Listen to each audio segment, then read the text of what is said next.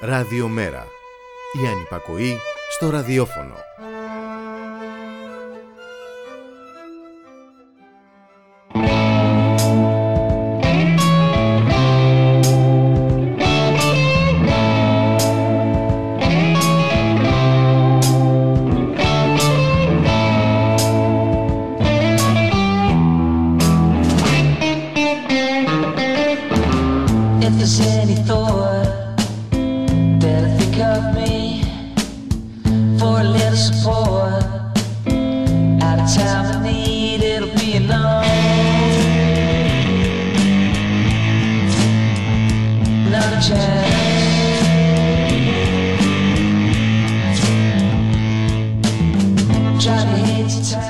Καλησπέρα, καλησπέρα, καλησπέρα σε όλους. Είναι μία ακόμη εκπομπή μετά την απαγόρευση, ψυχά τώρα, μετά φιλοσοφικά όπως είχαμε για την προηγούμενη εβδομάδα.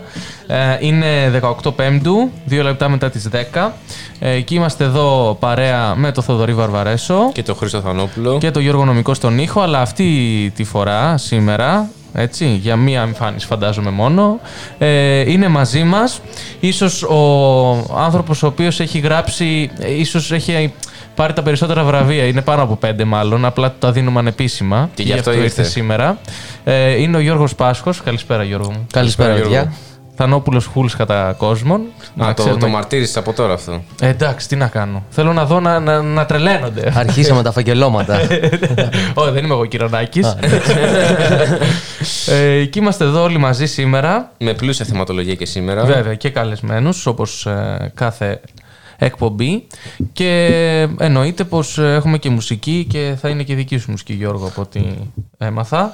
ναι. Ε, Δικιά ένα, σου επιλογής ή εσύ παίζεις; δικιά μου επιλογή. Α. ένα αφιέρωμα στην, στο ελληνικό underground. Α, ωραία, ωραία. Τέλεια. Θα, είμα- θα γίνουμε λοιπόν, θα μετατραπούμε σε un club σήμερα και θα ακούσουμε μουσικούλα, θα μιλήσουμε φυσικά για πολλά θέματα. Ε, Θοδωρή, Ε, πάμε να ακούσουμε μουσικούλα και μετά να μπούμε στα θέματα. βεβαίως. Είμαι το φάντασμα του αγοριού στο κελάρι. Κάποιος με σκότωσε πριν καιρό. Έπεσανε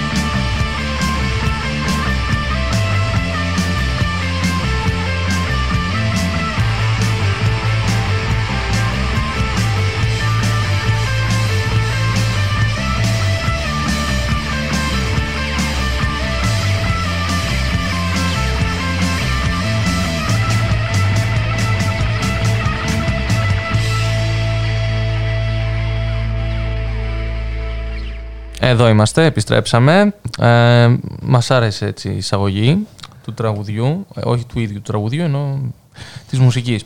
Ε, πάμε λίγο στο κομμάτι τώρα που για δεύτερη εβδομάδα το συζητάμε και από αυτή την εκπομπή. Μακάραν και τελευταία, αν και δεν το βλέπω. Α, αποκλείεται, αποκλείεται. Ε, μιλάμε για τη Γάζα, μιλάμε για ε, τις εχθροπραξίες που ξεκίνησε το Ισραήλ απέναντι στους ε, Παλαιστίνιους. Ε, γενικότερα, αν ε, δείτε ας πούμε, κάποιο ντοκιμαντέρ ή κάποιο βίντεο, ε, οτιδήποτε το οποίο δείχνει το σε ποια σημεία βρίσκονται οι Παλαιστίνοι, που, δεν είναι, που είχαν όλο, όλο το Ισραήλ, ας πούμε, άμα το δείτε σήμερα, το είχαν όλο Ναι, οι ναι, ναι. Παλαιστίνοι και ένα μικρό κομμάτι είχε δοθεί στο Ισραήλ το 47. Μετά αυτό ξεκίνησε και σιγά σιγά έχουν περιοριστεί σε τρία διαφορετικά σημεία στο Ισραήλ, οι Παλαιστίνοι. Ούτε το 7% της αρχικής. Ναι, ναι, όπου μόνο στο ένα, μόνο στο ένα υπάρχει δυνα... υπάρχουν κάποια δικαιώματα στους Παλαιστίνιους. Δεν δίνεται δικαίωμα ψήφου φυσικά, αλλά υπάρχει ε, η δυνατότητα να μπαίνουν και να βγαίνουν ε, από την Παλαιστίνη πιο εύκολα από ό,τι άλλοι που είναι απομονωμένοι όλοι. Ε, τι έχουμε λοιπόν ε, σήμερα; Α, να ξεκινήσουμε αυτό που έγινε πριν τη δική μας εκπομπή. Πριν λίγο εννοείς. όχι, όχι, εννοώ τις προηγούμενες μέρες. Α, ναι, ναι. ε, όπου ε, το Ισραήλ ε, κατεδάφισε, κατέστρεψε ολοσχερός ε, ένα 16όροφο, νομίζω, δύο 16όροφα κτίρια, ε, όπου στεγάζονταν ε, το Associated Press, το αμερικανικό και το Al Jazeera. Η διαφορά των ανακοινώσεων μεταξύ του Al Jazeera και του AP ήταν ε, ε, ξεκάθαρο, ήταν πρόδειλες. Δηλαδή, Ναι, ναι. ε, είδαμε έναν Αμερικανό υπεύθυνο διευθυντή του AP που, είπαμε, που είπε ότι θα μείνει πιο φτωχή ενημέρωση στην Παλαιστίνη και τέτοιο.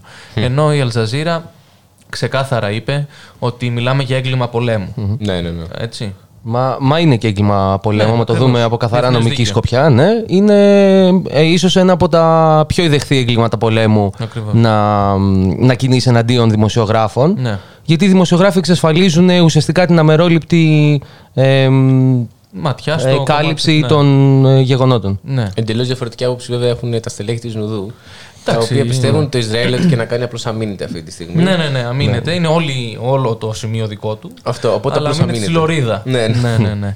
Ε, να πούμε επίσης ότι ε, ο- αυτούς τα γεγονότα των πολέμων, ας πούμε, έχουν έρθει μέσω από ανθρώπους οι οποίοι είχαν διεθνή προστασία, είχαν την, την ανώτατη προστασία στον πόλεμο. Το press, ας πούμε, που, που, γράφεται, που γράφεται ή γραφόταν τότε στους, ε, στους χρονογράφους, στους ιστοριογράφους, ας πούμε, της ε, ιστορίας, ε, ήταν πάντα ε, προστατευμένοι από τους άλλους, από τους αντιπαλους Και να πιανόταν κάποιος, δηλαδή φωτογράφος, Ναι. ε, βι- που βιντεοσκοπούσε και τα λοιπά στο πόλεμο, ε, το δεύτερο παγκόσμιο, ε, είχε προστασία. Το χάνουμε και αυτό τώρα οπότε. Όχι πάντα όμως. Όχι πάντα. Έχουν υπάρξει Ναι, πολύ ναι. σημαντικές, για παράδειγμα, εκτελέσεις Ναι. δημοσιογράφων και στο Β' Παγκόσμιο Πόλεμο, αλλά και κατά τον πόλεμο του κόλπου. Σωστά, σωστά. Και επίσης και στον εμφύλιο του, της Ιουγκοσλαβίας δεν είχαμε, Ναι. ε, Ναι. είχαμε τέτοια προ- ε, θέματα. Ε, τέλος πάντων, ε, είχαμε αυτό. Ε, Είχαμε επίσης, ε, θα- σε σχέση με το, κάποιους εργάτες του συνδικα... ναυτεργάτες Ναι. ε, του συνδικάτου στο Λιβόρνο, ε, τέλος πάντων που είναι, ερχόνταν από το Λιβόρνο, ε, ένα πλοίο που μετέφερε όπλα και βαρύ ε, οπλισμό στο Ισραήλ και δεν επέτρεψαν να γίνει ε, η προσάραξη, τέλος πάντων. Ακριβώς. Ε, αυτό δείχνει ότι και με μικρές πράξεις ο καθένας μας μπορεί να αλλάξει και κάτι που ξέρω εγώ μπορεί να γίνεται στην άλλη άκρη του κόσμου. Ναι, είναι δηλαδή, ότι... απλώς επειδή αρνήθηκαν να τα ε, ανεβάσουν στο πλοίο. Ναι. Και να, ε, έγινε μια μικρή διαφορά, έστω και μικρή. Καθυστέρη, έγινε κάποια καθυστέρηση, κάτι έγινε τέλος πάντων. Έδειξε ότι ο κόσμος είναι εναντίον αυτής της κατάστασης. Το είχαμε δει στο Eurovision, πότε ήταν πρόπερση, που είχαν ανοίξει ένα συγκρότημα της Παλαιστίνης, Α, ναι, Σιμιάκια δεν και το Κατσκόλ θυμάμαι. και τους Έλα, ρε. κόψανε. Ναι. Ναι, Και η τους Μπέλα Χαντίντ φόρεσε παραδοσιακή φορεσιά και συμμετείχε. Ποιος; Η Μπέλα Χαντίντ, μοντέλο της ε, γνωστής εταιρείας. Είναι η Gigi Hadid και η Bella Hadid. Και η Bella είναι. Hadid. Α, εντάξει. Ε, φόρεσε παραδοσιακή φορεσιά και συμμετείχες σε διαδήλωση υπέρ του, της Παλαιστίνης Ναι. και βγήκαν όλοι και την κράζανε. Ναι, εντάξει.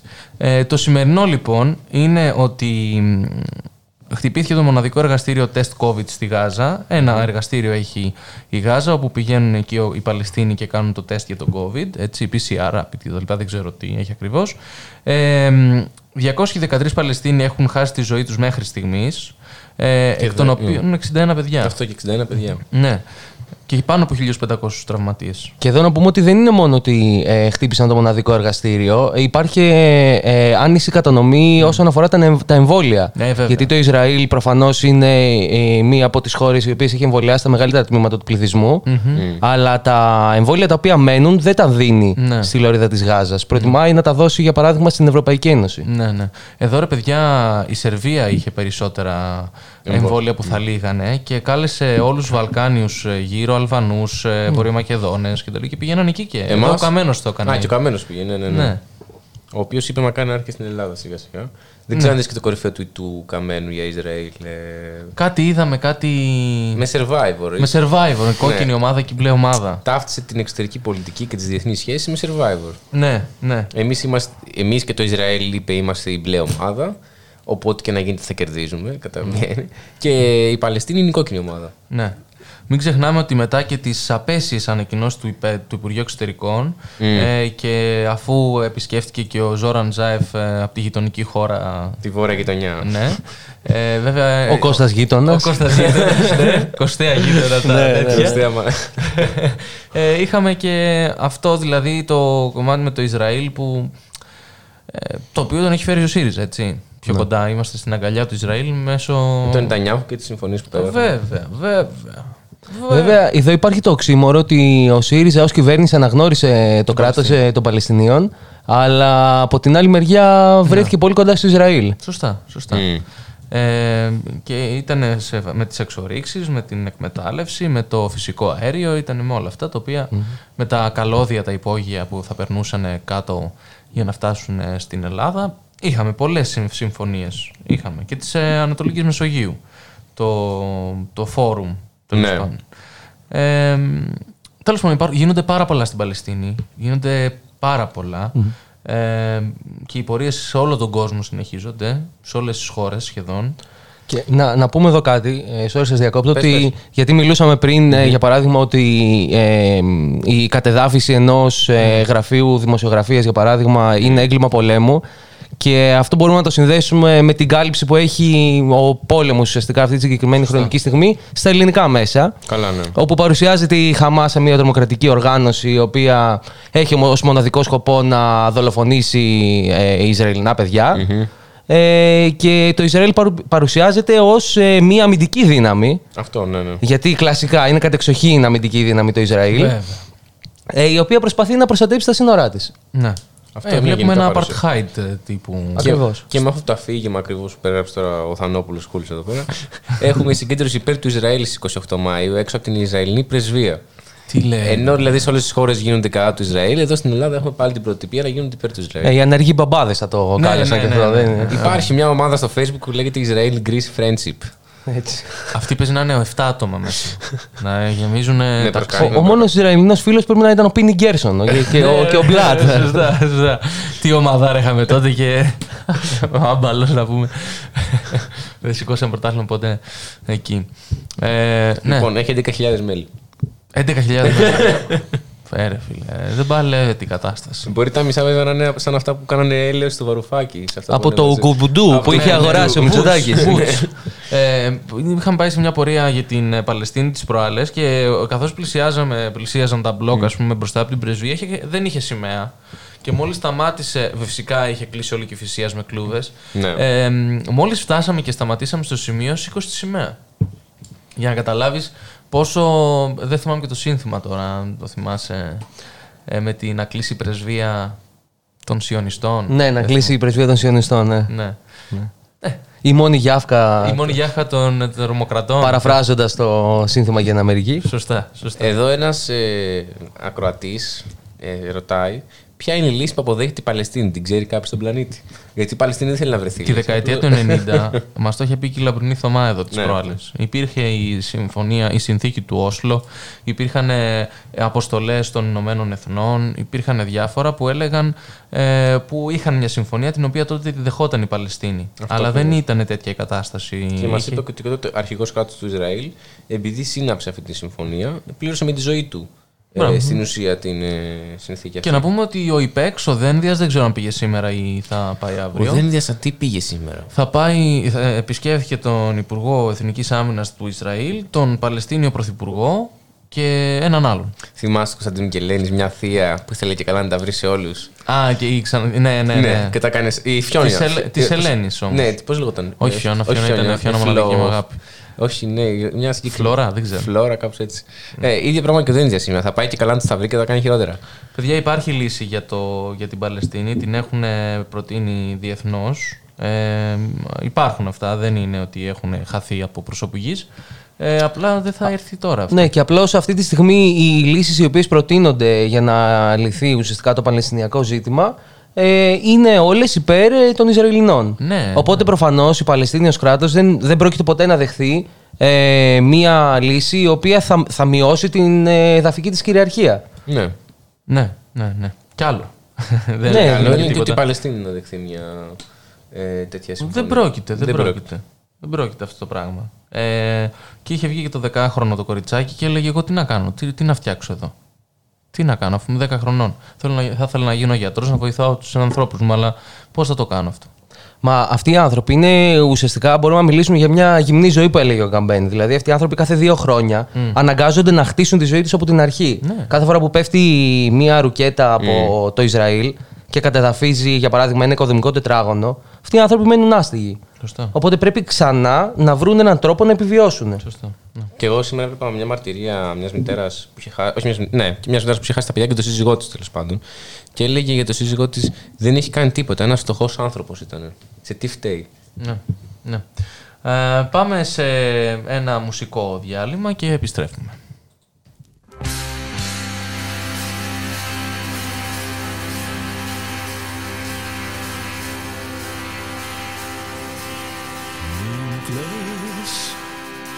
Φαντάζομαι το τώρα που πέσανε τα πέπλα ξαφνικά.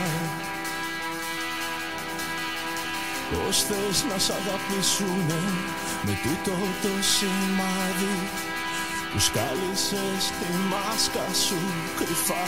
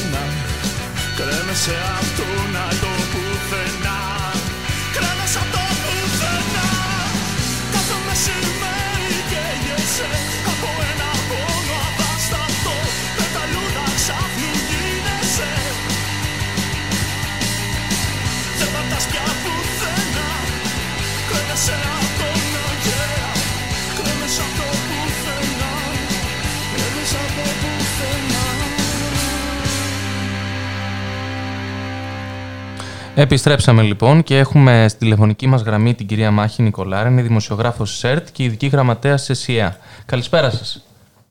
Καλησπέρα. Ε, χαιρόμαστε που είστε έστω και τηλεφωνικά κοντά μας και Χαίρομαι και εγώ. Ευχαριστώ. να είστε καλά και ε, η αλήθεια είναι ότι έχει αυτό το θέμα της λογοκρισίας ειδικά τα δύο τελευταία χρόνια έχει πάρει μεγάλη σάρκα και οστά στην, στη χώρα ε, και εσείς ε, στα μέσα Απριλίου είχατε βγει και είχατε πει για ένα δικό σας ρεπορτάζ ε, που κόπηκε ε, και ε, για τις ειδικές αποστολές σε μια εκπομπή της ΣΕΡΤ και θέλουμε να σας ρωτήσουμε πώς φτάσαμε σε αυτό το σημείο να λογοκριθεί ένα ρεπορτάζ μιας δημοσιογράφου και δι της κρατικής τηλεόρασης.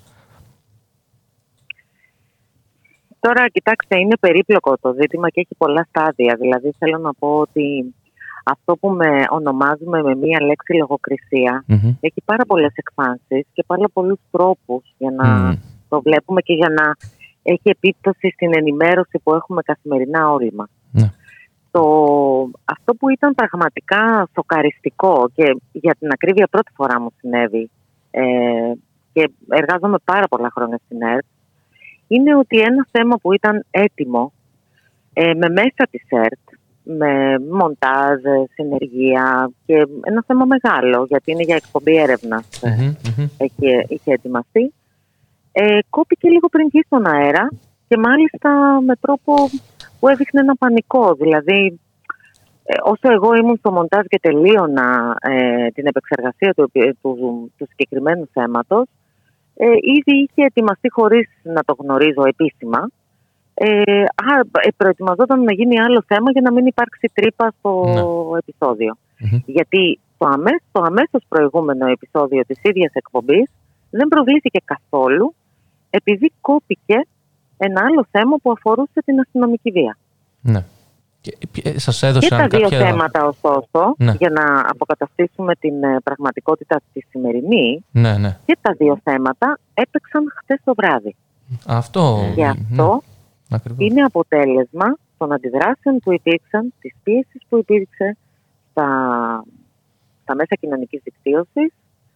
Ε, υπήρξε πολύ μεγάλη και ισχυρή έτσι, ε, στήριξη του, του κοινού, γιατί Μμμ. χαίρομαι να λέω ότι φαίνεται ότι οι πολίτες ενδιαφέρονται για την ΕΡΤ και θέλουν, καταλαβαίνουν τουλάχιστον σε μεγάλο ποσοστό ότι ε, η ΕΡΤ είναι το δικό τους ε, κανάλι με την έννοια Ακριβώς. ότι τη χρηματοδοτούν Ναι.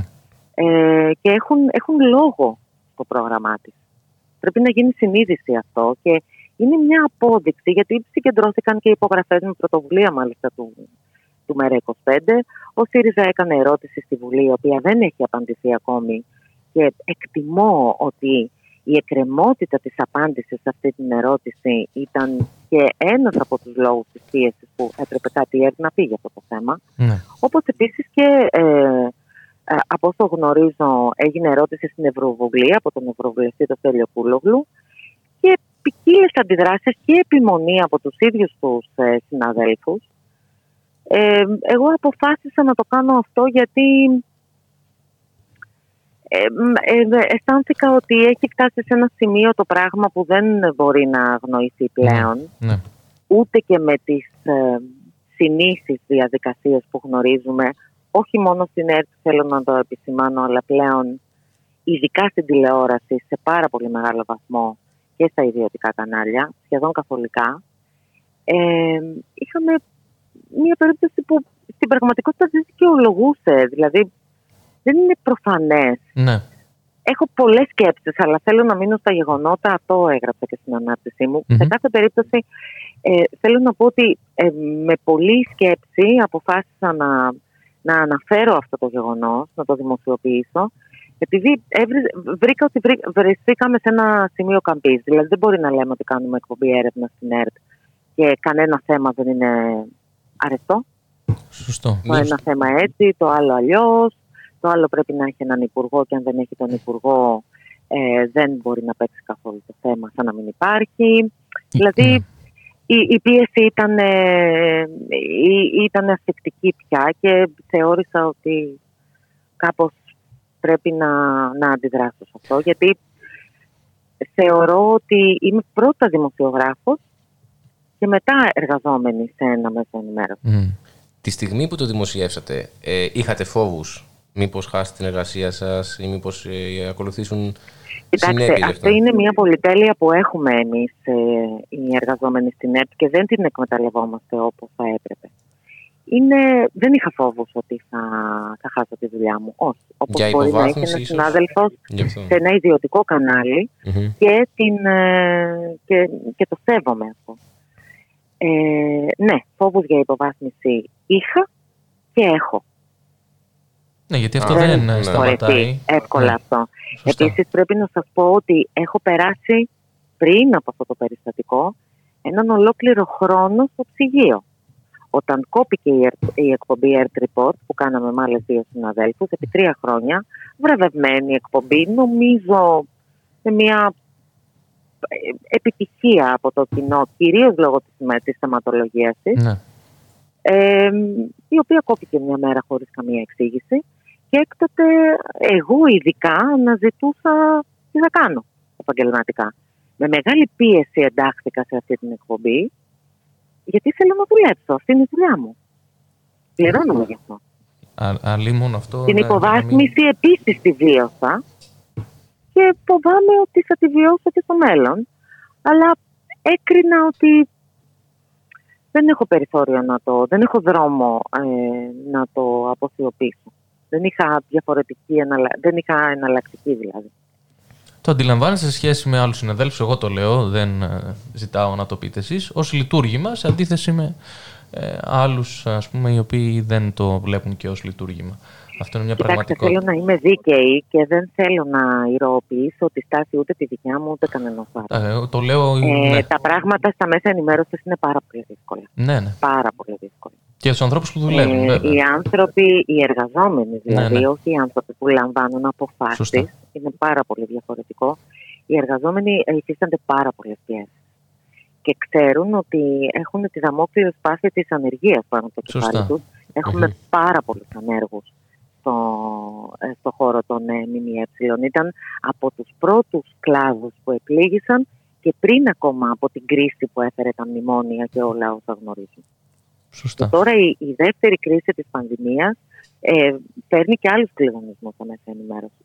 Η συνθήκη είναι πολύ δύσκολη δηλαδή και θα έλεγα ότι ε, ε, είναι πολύ, πολύ δύσκολο για κάποιον να, να, να φέρει πολύ ισχυρές αντιστάσεις. Πάντα υπάρχουν τρόποι κατά τη γνώμη μου.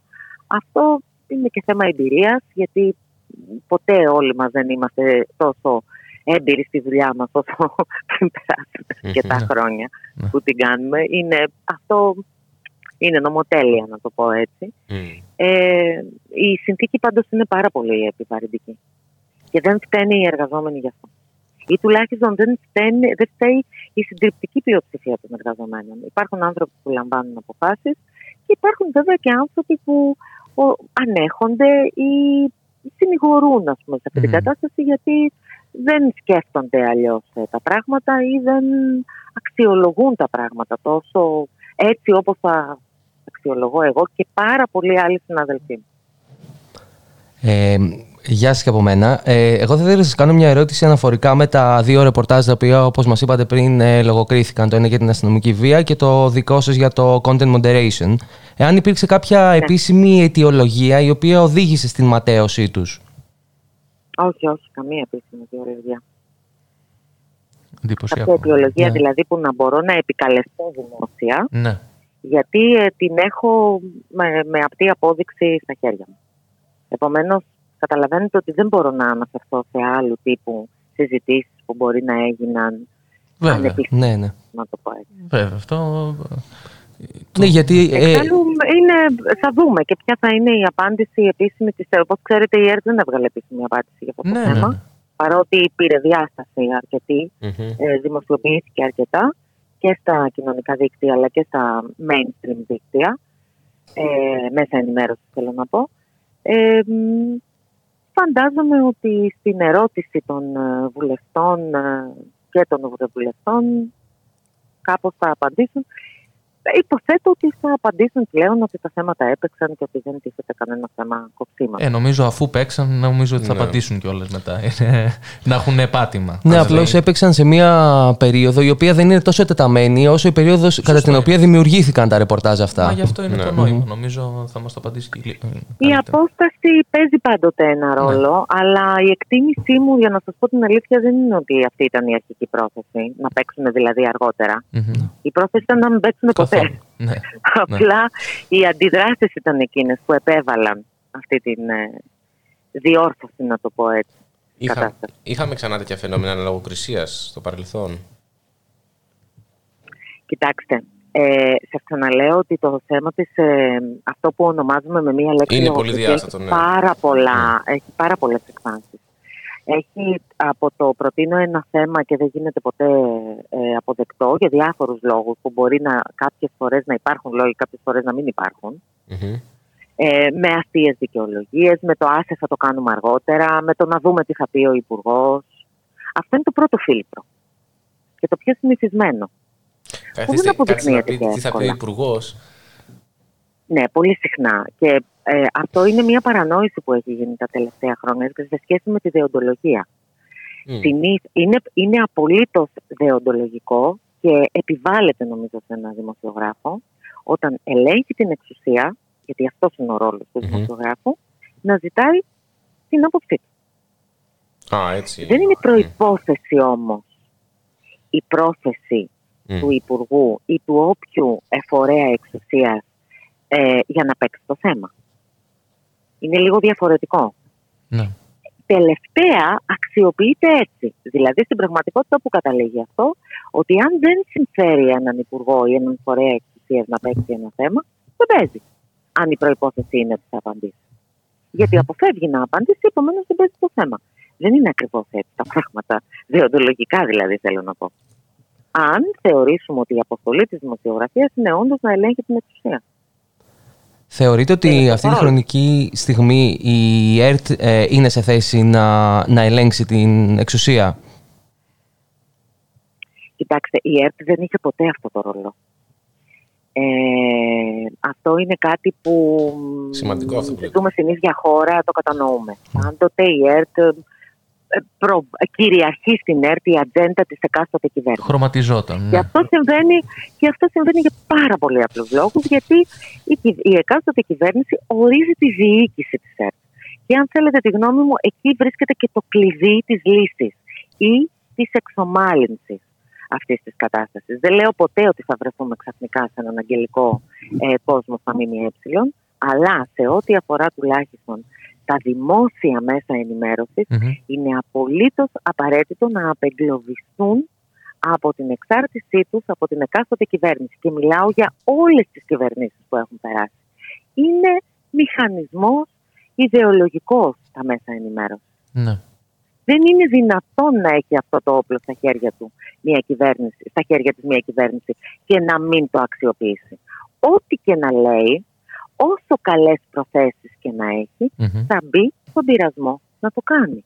Ναι. Άρα πρέπει να, θε, να θωρακιστούν θεσμικά και λειτουργικά τα μέσα ενημέρωσης. Αυτό είναι ένα πάγιο αίτημα που έχουν οι εργαζόμενοι στην ΕΡΤ, ειδικά μετά το 2013 και το Μαύρο και τις, όλη την επεξεργασία που έγινε από πάρα πολλούς συναδέλφους για το τι ΕΡΤ θέλουμε όταν θα ξανανοίξει. Μμμ. Ε, το επαναλάβαμε και χθες στη συνέλευση που έγινε στον κήπο του ραδιομεγάρου με όλα τα μέτρα κλπ. Ε, πρέπει, είναι απαραίτητο να θεσμοθετηθεί με νόμο Και ο νόμος βλέπουμε αν ε, εφαρμόζεται, αλλά είναι ένα βήμα αυτό.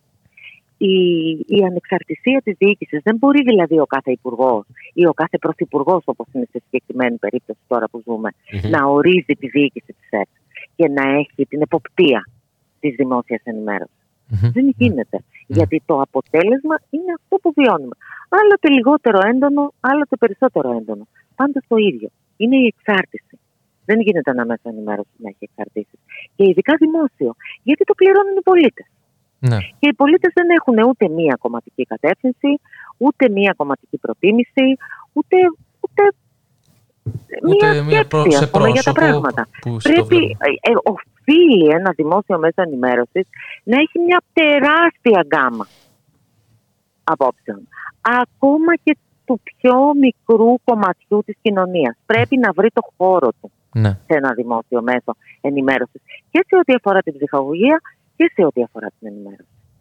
Ε, έτσι αντιλαμβάνομαι την απο... όχι μόνο εγώ Ναι. και πάρα πολλοί συνάδελφοί μου την αποστολή της δημόσιας τηλεόρασης γιατί αλλιώς δεν μπορεί να είναι ανταποδοτική.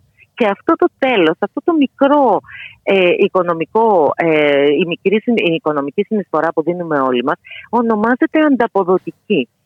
Πρέπει να το τιμήσουμε αυτό.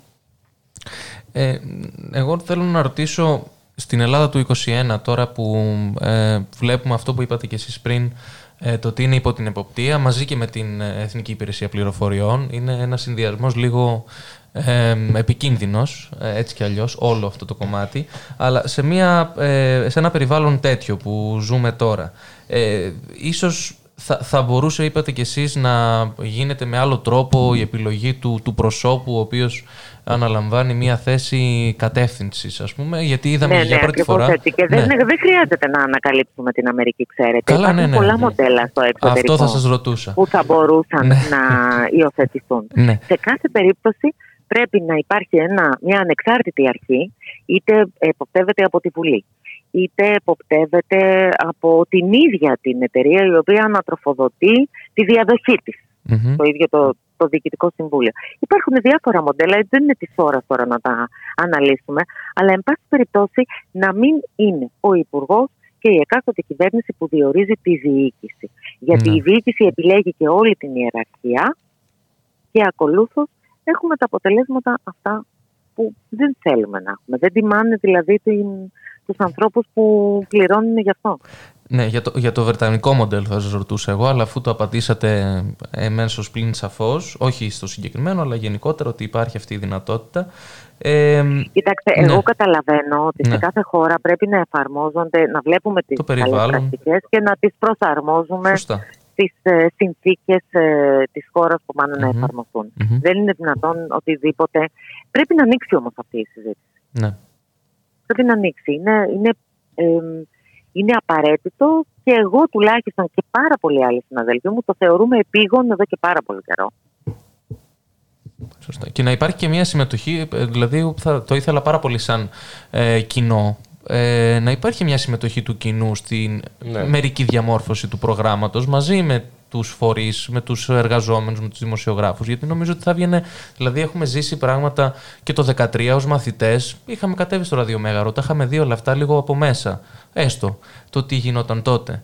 Ε, πώς μεταδιδόταν η ΕΡΤ ε, στα κρυφά από τα υ- σε εισαγωγικά υπόγεια ιντερνετικά από άλλους. Και μετά η Air Open. Και μετά η ΕΡΤ Open, ναι. Και φτάσαμε στη Delta TAF και ε, σε άλλα πράγματα. Στη δικιά μας πρόταση η συμμετοχή των πολιτών Ναι. ε, υπάρχει.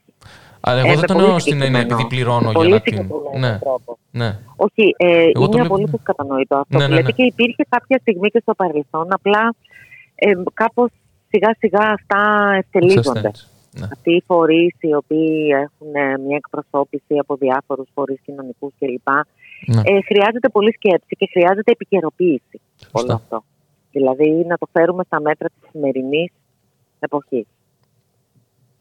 Και στη διάθεση που έχει ο κόσμος να συμμετέχει. Δηλαδή, κυρίως για μένα αυτό είναι το κλειδί. Μμμ. Γιατί να, σε αυτή την περίπτωση, ας πούμε, υ- υπήρξε έτσι μια κινητοποίηση ε, από ένα κομμάτι του πληθυσμού, είτε μέσω των social media, είτε μέσω των υπογραφών ε, που συγκεντρώθηκαν, για να κινηθεί κάτι. Αυτό δείχνει ότι υπάρχει ένα ενδιαφέρον. Αυτό πρέπει να ενισχύσουμε. Να, Γιατί είναι ταυτόχρονα και μια συνείδηση της έννοιας του δημόσιου. Το δημόσιο είναι κάτι που είναι δικό μας, δεν είναι κάτι που το διαχειρίζεται μια κυβέρνηση μόνο. Ακριβώς. Δεν μπορεί να το αναθέτουμε. Μμμ, μμμ. Μας Η είπατε. επιταγή. Μ, Με συγχωρείτε. Ε, Μας είπατε προηγουμένως ότι χθες έγινε συνέλευση εργαζομένων στην ΕΡΤ και από όσο έχουμε διαβάσει είχε να γίνει αρκετά χρόνια. Ε, οπότε ήθελα να σα Ε, ρωτήσω. Ήταν η πανδημία η οποία μας είχε εμποδίσει πάρα πολύ Ωραία. να βρεθούμε έτσι. Ε, γενικά πρέπει να ομολογήσω ότι με διάφορες ε, αφορμές η συλλογικότητα που είχε αναπτυχθεί πάρα πολύ έντονη από το 2011 και μετά στην ΕΡΤ Μμμ. δεν βρίσκεται στο ίδιο επίπεδο που ήταν ε, τότε. Ναι. Ε, ε, γίνανε και πάρα πολλές προσπάθειες για να μην γίνει αυτή η συνέλευση. Με νύχια και με δόντια προσπάθησαν κάποιοι. Ακόμα και σήμερα που, το, που συζητάμε, τώρα αυτή την ώρα υπάρχουν άνθρωποι που λιδωρούν αυτή τη συνέλευση ότι είχε πάρα πολύ λίγο κόσμο. Μόνο και μόνο ε, βγάλανε φωτογραφίες δηλαδή από πάνω όπου ο κόσμος ήταν διάσπαρτος γιατί έπρεπε να τηρήσουμε τα μέτρα ασφαλείας και με το καρέ ας πούμε έδειξε διάσπαρτο κόσμο λίγο σε, στον κήπο του ραδιομεγάλου. Δεν πειράζει. Ναι, Δεν πειράζει. αντίπυρσή Είναι, μου. είναι, είναι κέρδος Ναι. ε, το γεγονός ότι σιγά σιγά και μέσα σε αυτή τη συγκυρία σας, σας ε, διαβεβαιώ από τη θέση μου στην ουσία ότι συνέλευση σε μέσα ενημέρωσης παρότι περάσαμε δύσκολες περιόδους και στα ιδιωτικά κανάλια με τον νόμο ε, Πέτσα και μετά Λιβάνιου Ναι, όλες ναι, οι ναι. συνελεύσεις έγιναν ε, διαδικτυακά. Δεν μπόρεσε να γίνει κάποια διαδόση συνέλευση. Είναι, είναι, είναι αρκετά ε, περίπλοκη η συγκυρία που ζούμε Σωστό. αυτή τη στιγμή. Ευτυχώς έχουμε την πολυτέλεια και του καιρού αλλά και του χώρου Μμ. ε, στην ΕΡΤ να μπορούμε και το αποδείξαμε χθε ότι ναι, μπορεί να γίνει. Και αυτό είναι μια παρακαταθήκη που πρέπει να την κρατήσουμε. Και Αυτό ακριβώς. ποια είναι τα επόμενα βήματα της συνέλευσης των εργαζομένων, ε, Υπήρξαν κάποιες συλλογικές Ότι θα αποφάσεις; ξαναγίνει καταρχάς. Ναι, Αυτό είναι το Ότι πρώτο θα βήμα. ξαναγίνει. Ναι. Ωραία. Τα υπόλοιπα είναι κάποια πράγματα που συζητήσαμε και έχουν να κάνουν με τις παρεμβάσεις ε, στο δημοσιογραφικό έργο, με την αποσιώπηση ειδήσεων, τα οποία τα διαβάζετε στο, στο τύπο. Πάντως πριν κλείσουμε, θα ήθελα να, Να μην πω- τα αναφέρω όλα δηλαδή, γιατί είναι πολλά. Ήταν, είχαμε πολύ καιρό να ε, βρεθούμε όλοι μαζί και είχαν συσσωρευ- ε, συσσωρευτεί πάρα πολλά ζητήματα και Ναι. συντε- εργασιακά τέλος πάντων που δεν αφορούν το ευρύ κοινό, θέλω να πω. Ναι, ναι, εσωτερική συνένεση, Ε, βέβαια. αλλά α, αυτό τέλος πάντων που έχει ένα νόημα και μια αξία για μένα να γνωρίζει ο κόσμος είναι ότι οι δημοσιογράφοι της ΕΡΤ και σε μεγάλο βαθμό και οι δημοσιογράφοι σε άλλα μέσα ενημέρωσης νοιάζονται για την ποιότητα του περιεχομένου των ειδήσεων που προσφέρουν στο κοινό. Και θέλουν και μόνο η συλλογικότητα μπορεί να μας ε, οπλίσει με τη Ναι. δύναμη να το παλέψουμε έτσι ώστε να αντισταθούμε σε αυτό που προσπαθεί, ε, προσπαθούν να μας επιβάλλουν. Δηλαδή τη μονομέρεια την, και την εξαφάνιση ε, ειδήσεων που δεν βολεύουν ή που ενοχλούν. Αυτό ακριβώς και κάποτε και αυτή η παράταξη πριν ε, 7 χρόνια ήθελε να κλείσει αυτό το κανάλι, αλλά τώρα έχει προχωρήσει στην εργαλειοποίησή του. Αλλά από ό,τι φαίνεται. έκλεισε, για την το ακρίβεια. έκλεισε, ναι, το έκλεισε αυτό. Ε, αλλά από ό,τι φαίνεται, δημοσιογράφοι σαν και εσάς ε, καταφέρνετε να μην ε, τους κάνετε το. Κοιτάξτε, για να το είμαι έργο δίκαιη, εύκολο. η, συμμε- για να είμαι δίκαιη, η σημερινή διοίκηση τα έχει πάει πολύ καλά στον τομέα του προγράμματος.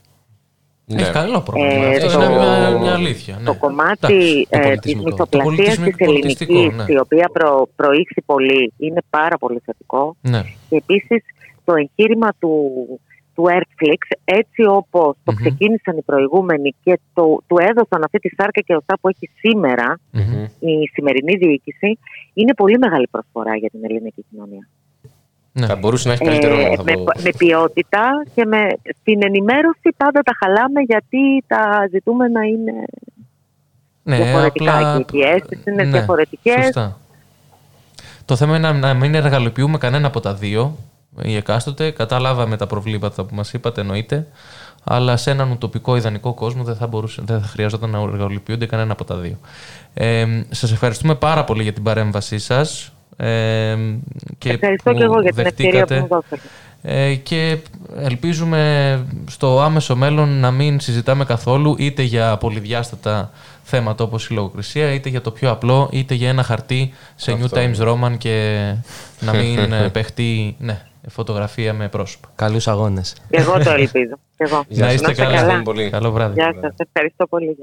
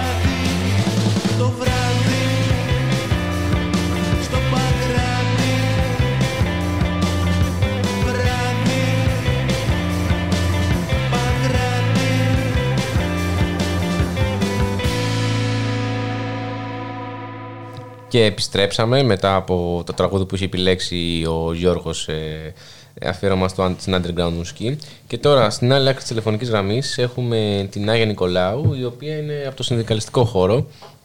Καλησπέρα. Καλησπέρα. Καλησπέρα σας.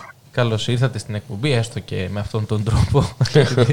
ε, ευχαριστούμε πολύ, γιατί αυτό το θέμα εδώ, τουλάχιστον από την εκπομπή, το συζητάμε σε κάθε φορά ε, για τα εργασιακά, για το τι πρόκειται να γίνει ε, στο μέλλον με αυτό το νομοσχέδιο.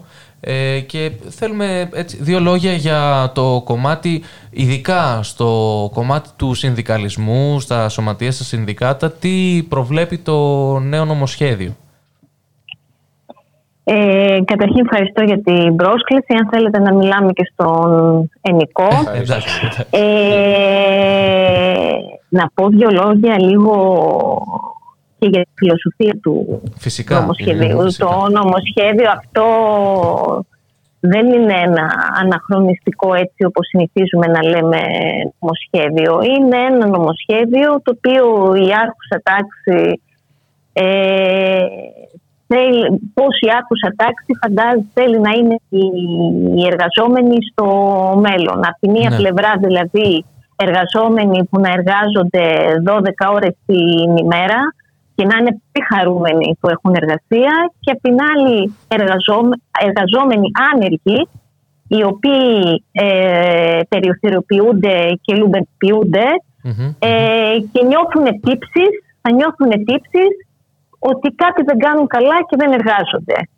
Αυτό περίπου είναι το, νομίζω, το, το πλαίσιο σε γενικές γραμμές του νομοσχεδίου και είναι πράγματα τα οποία έχουμε δει να συμβαίνουν και σε γειτονικές μας χώρες πριν την Ελλάδα. Δηλαδή αν στην Ελλάδα εφαρμόστηκε το μνημόνιο το 2010 σε γειτονικές μας χώρες Ναι. μεσογειακές της Βόρειας Αφρικής όπως η Τινησία, η Αίγυπτος και το Μαρόκο αυτά έχουν εφαρμοστεί από τη δεκαετία του 90 και εδώ και 20 χρόνια έχουν ειδικές οικονομικές ζώνες Μμ. και κατά κόρον επισφαλή εργασία. Ε, άρα, ε, ναι μεν για την, ε, είμαστε ένα πειραματόζεο για την Ευρώπη, αλλά αυτά ήδη εφαρμόζονται σε, σε άλλες χώρες πολύ κοντά μας.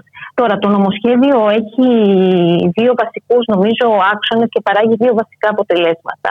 Από τη μία πλευρά, ο εργαζόμενος βρίσκεται μόνος του απέναντι στον εργοδότη, αυτή είναι η ουσία δηλαδή του νομοσχεδίου, ότι θα αντιμετωπίζει ένας εργαζόμενος στην εργοδοσία μία ασύμετρη από τη φύση της σχέσης μεταξύ δηλαδή του εργαζόμενου και του εργοδότη, που βέβαια παρουσιάζεται από αυτή την κυβέρνηση ως ισότιμη, Δηλαδή μας λέει ο Υπουργός Χατζηδάκης ότι θα ζητάς ε, να το κάνεις σήμερα δεκάωρο, αύριο εξάωρο, να πας να μαζέψεις τις ελιές, να πας πέντε μήνες διακοπές. Ποιος έχει να μαζέψει ελιές, ε, πέντε μήνες, λέω πέντε εβδομάδες και ποιος έχει λεφτά να πάει πέντε εβδομάδες διακοπές; Και ποιος θα πάει στον εργοδότη του να ζητήσει πόσες ώρες θέλει να εργάζεται; Αυτά είναι γελιότητες. Άρα λοιπόν, από τη μία πλευρά, ε, η, ουσιαστικά σταδιακά καταργούνται οι συλλογικές διαπραγματεύσεις, οι προστατευτικές ε, διατάξεις, ε, οι νόμοι δηλαδή που προστατεύουν τη δυσμενή από τη φύση θέση του εργαζόμενου. Και φυσικά εδώ θα πρέπει να αναφερθούμε και στο ρόλο της επιθεώρηση εργασίας που υποβαθμίζεται.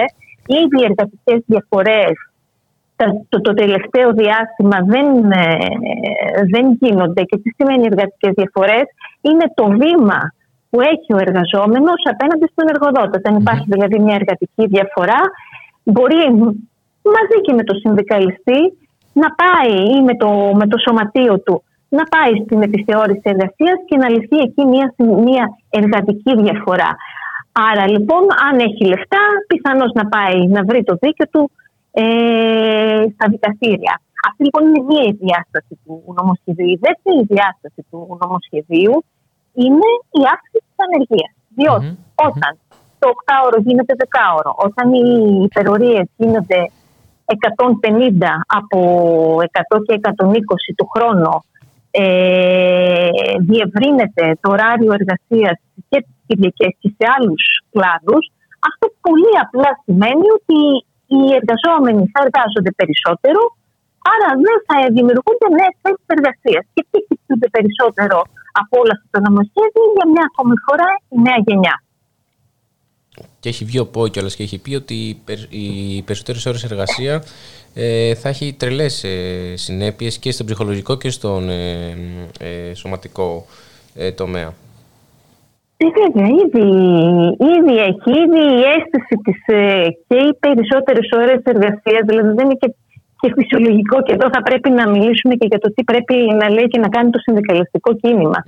Ε, και φυσικά είναι το, το, το τεράστιο άγχος του, της επισφάλειας, το ότι δεν, έχω, δεν ξέρω αν θα έχω την επόμενη μέρα δουλειά. Είναι και όλο αυτό το άγχος. Γενικά προφανώς δημιουργούνται και ψυχολογικά αλλά και ασθένειες ε, σωματικές. Υπάρχουν ανακοπές στους χώρους, στους χώρους εργασίας, υπάρχουν σοβαρά εργατικά ατυχήματα, απλά δεν παίρνουν το φως της, ε, ε, της δημοσιότητας.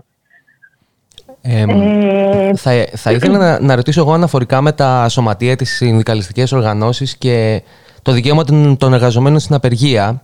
Ε, Αν μπορούμε να, να δούμε το τι αλλάζει, γιατί για παράδειγμα διαβάζουμε ότι το νομοσχέδιο καθιστά υποχρεωτική την ηλεκτρονική ψηφοφορία, βαδίζοντας φυσικά στα, στα χνάρια παύση η κινε- η κυβέρνηση Ριζανέλ. Οπότε σε αυτό το, το τομέα δηλαδή της, της ε, συλλογικής διαπραγμάτευσης με τον εργοδότη, ε, τι αλλάζει ε, πιο συγκεκριμένα; Δεν υπάρχουν νομίζω και συλλογικά. Ναι, εντάξει, πηγαίνουμε σε με ατομική το- σύμβαση.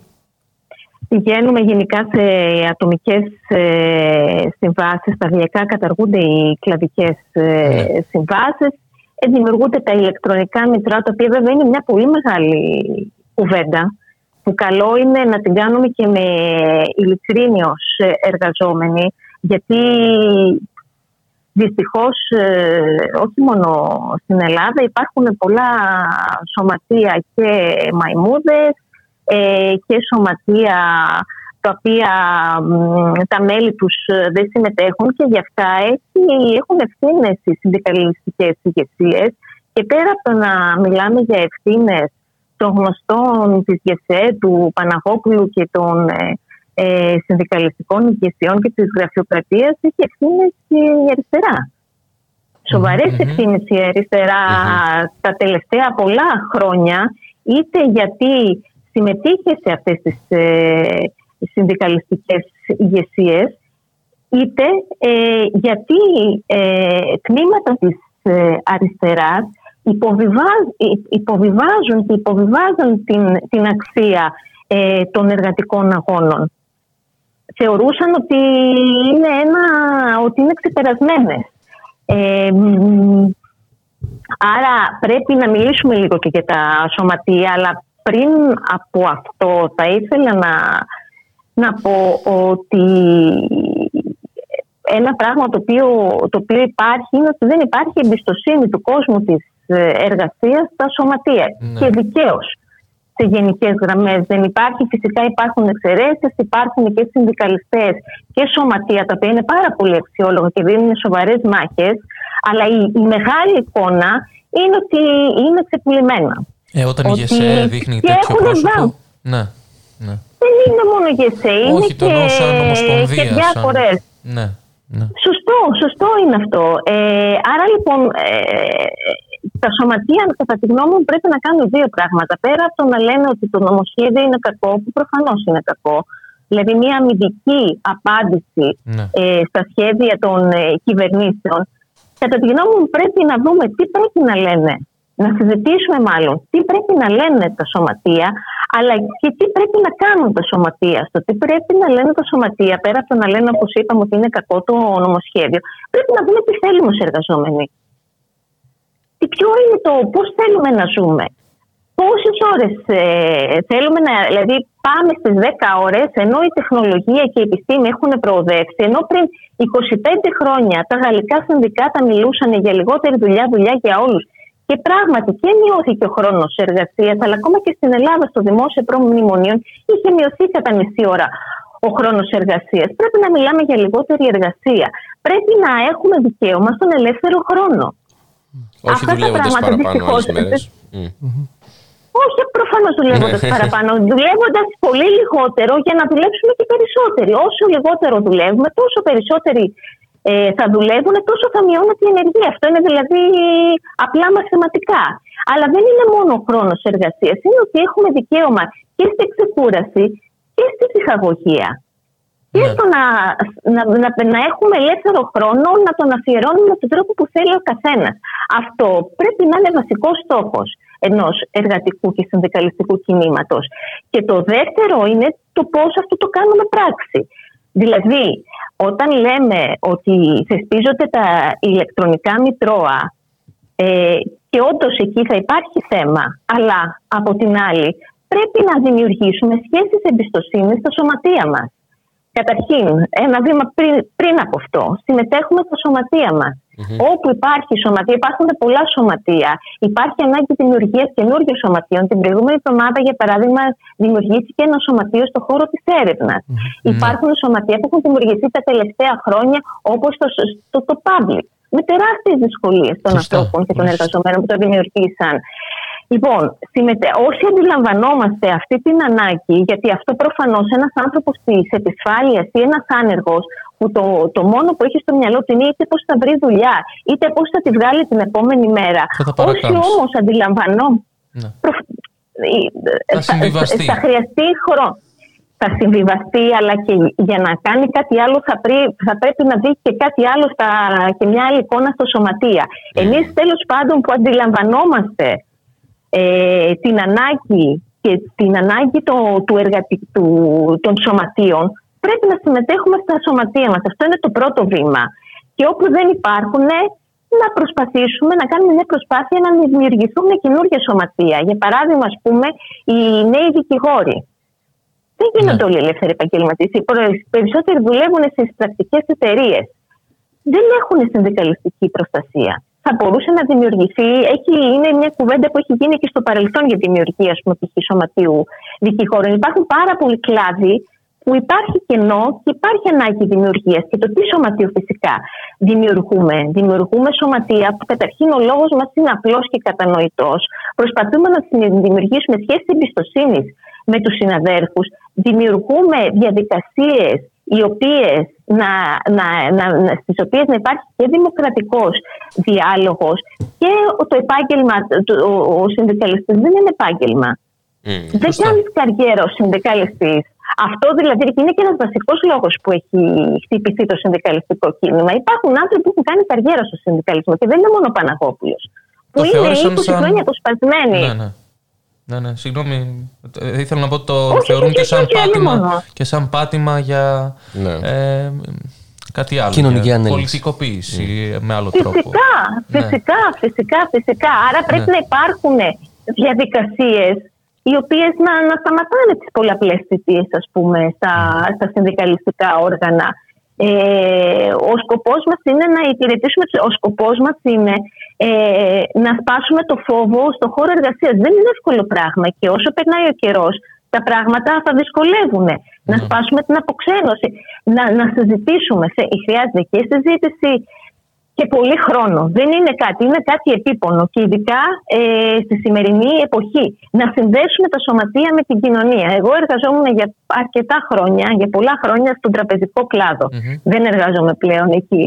Ε, αντί το συνδικαλιστικό κίνημα των τραπεζοϊπαλλήλων να μιλάει για τα κόκκινα δάνεια στον καιρό των μνημονίων, αντί να είναι μαζί ένα κίνημα μαζί με τους ανθρώπους που χάνουν τα σπίτια τους, δεν ασχολιόταν. Είναι δυνατόν δηλαδή ένας τέτοιος κλάδος να μην ασχολείται με τον κόσμο που εξυπηρετεί, με τον κόσμο που χάνει τα σπίτια του από τις τράπεζες. Ναι. Δεν είμαστε, δεν θα έπρεπε να ήμασταν ενιαίο μέτωπο. Όπως επίσης είναι δυνατόν να υπάρχουν σε χώρους μεγάλους εργασίας πολλά σωματεία, σωματεία ε, η πανεπιστημιακής εκπαίδευσης, ε, σωματεία ε, αλλού νοσηλευτών, αλλού γιατρών. Τα σωματεία πρέπει να είναι ενιαία. Τα αιτήματα των εργαζομένων είναι ενιαία. Δηλαδή ένα θέμα είναι και η πολυδιάσπαση, ε, ένα άλλο θέμα είναι και η σύνδεση των αιτημάτων μας με την κοινωνία. Σε όλους τους χώρους ε, συμβαίνει αυτό. Και φυσικά και τα μέσα πάλι που έχουμε στη διάθεσή μας νομίζω ότι μπορούμε να το διευρύνουμε. Δεν είναι μόνο η, η απεργία ένα μέσο πάλι, η οποία και με προηγούμενο νόμο της ε, κυβέρνησης στο ΣΥΡΙΖΑ και τώρα προφανώς γίνεται πιο δύσκολη και αν λάβουμε υπόψη μας ότι η- διευρύνεται και η τηλεργασία, άρα και η αποξένωση των εργαζομένων. Πρέπει να βρούμε και τρόπους να επικοινωνούμε ήδη. Ας πούμε, η πανδημία μας έδωσε κάποια παραδείγματα ότι μπορούμε να επικοινωνούμε και στο διαδίκτυο. Η- Ναι. Ο κόσμος εξελίσσεται, άρα και τα σωματεία πρέπει να εξελίσσονται σε τέτοιες κατευθύνσεις. Να μην χάνουμε την επαφή μας δηλαδή με τους συναδέρφους μας και να μην αποξενωνόμαστε. Είναι, είναι το πιο σημαντικό νομίζω βήμα για να ε, ανακτήσουμε ε, την, ε, την εμπιστοσύνη με τον κόσμο της εργασίας και στον βαθμό που τα σωματεία δουλεύουν υποδειγματικά αυτό θα διευρυνθεί και θα, ε, θα, θα σιγά σιγά θα δημιουργηθούν και άλλες δομές και άλλους εργαζόμενους που είναι εκτός σωματιακών δομών που είναι και η συντριπτική πλειοψηφία του κόσμου της εργασίας είναι οι μετανάστες και οι άνετοι. Αυτό ακριβώς και ίσως με αυτόν τον τρόπο να καταφέρει να φύγει και η ρετσινιά που έχει ο συνδικαλισμός στη χώρα μας. Και εμένα ε, έχει γίνει αυτό. Αλλά το ερώτημα είναι τι κάνουμε από εδώ και πέρα. Σε περίπτωση που ψηφιστεί, ε, δηλαδή μάλλον θα ψηφιστεί βασικά το νομοσχέδιο, τι κάνουμε μετά; Εντάξει, οι πιθανότητες ναι, ίσως είναι να, είναι να ψηφιστεί. ίσως τώρα εξαρτάται και από το τι- τι κινητοποιήσεις και τι πιέσεις θα Μμμ. δημιουργηθούν. Εκεί ελπίζουμε. Ε, μ, εκεί ελπίζουμε και γι' αυτό τουλάχιστον πρέπει να παλέψουμε τις, ε, τις επόμενες μέρες. Ε, να ενημερώνουμε τους πάντες, όποιον έχουμε ο καθένας μας για το τι, τι είναι αυτό το, το νομοσχέδιο και να συμμετέχουμε όσο το δυνατόν περισσότερο στις κινητοποιήσεις ώστε να δημιουργηθεί πίεση δεν ξέρω αν πολύ δύσκολο να. Δεν, οι, οι συσχετισμοί δεν είναι, είναι πάρα πολύ αρνητικοί αυτή τη στιγμή. Νομίζω ότι πρέπει να, να επικεντρωθούμε το επόμενο διάστημα αποδεχόμενοι και την ήττα της αριστεράς τα προηγούμενα χρόνια αλλά και Πόσες την ακόμα. ήττα Τραβερσό αριστερή Ναι, α, μελαγχολία. ε, ε, ναι, ναι, εντάξει, ναι, σίγουρα ε, ε, είναι άλλο πράγμα, η- άλλο πράγμα η- η- το να συζητάμε τώρα η- για μία ήττα και άλλο πράγμα να, να, να- αυτό να γίνεται συλλογική συνείδηση. Ναι. Άρα να δεις, ε, να ξεκινήσεις πάλι από την αρχή. Ε, πρέπει να ξεκινήσουμε όχι από την αρχή ακριβώς θα έλεγα. Υπάρχουν ακόμα δομές, υπάρχουν ακόμα σωματεία. Δεν είναι ο σκοπός μας να αλλάξουμε αυτή τη στιγμή τους συσχετισμούς της ΓΕΣΕ, γιατί κατά την άποψή μου είναι μια τελευταία, είναι μια τελειωμένη κατάσταση. Η ΓΕΣΕ δεν έχει δηλαδή καμία ελπίδα. Πρέπει Ναι. να ξεκινήσουμε από τα πρωτοβάθμια σωματεία. Να στήσουμε σωματεία, να συμμετέχουμε στα σωματεία. Ε, Δηλαδή, αν κανείς δει κάτι λίγο και ασχοληθεί πόσα σωματεία υπάρχουν, ε, είναι πάρα πολλά. Νομίζω ότι καλύπτουν μεγάλο, μεγάλο φάσμα και να προσπαθήσουμε σε αυτά τα σωματεία και να αλλάξουμε τους συσχετισμούς και να δώσουμε ένα, ένα νέο παράδειγμα συνδικαλισμού. Ε, για να- το πώς ναι. θέλουμε... Ναι, ναι. Ακούω, Ναι, ακούω. Όχι, ολοκληρώστε για να το, για να το βάλουμε όλο μαζί. Για να κάνουμε μια, έτσι μια ερώτηση λίγο φιλοσοφικού επίπεδου. Όπως ακούσαμε και σήμερα τον Δεν Υπουργό. θέλω να δεν θέλω, δεν θέλω να, να πω κάτι παραπάνω. Έτσι όπως Ναι. λίγο τα περιέγραψα, αλλά πάνω απ' όλα να, να αρχίσουμε να, να, να, να το συζητάμε το θέμα. Ναι. Πώς θα, ε, τι δράση θα έχουμε στα, στα σωματεία και πώς θέλουμε να είναι τα σωματεία. Και νομίζω ότι το πρώτο πράγμα είναι τι λένε τα σωματεία. Δηλαδή δεν αρκεί μόνο η κλάψα, δεν αρκεί μόνο η μιζέρια. Πρέπει να πάμε και ένα βήμα μπροστά. Πρέπει να έχουμε να προτείνουμε πράγματα. Και στον χώρο εργασία μας, αλλά και γενικά.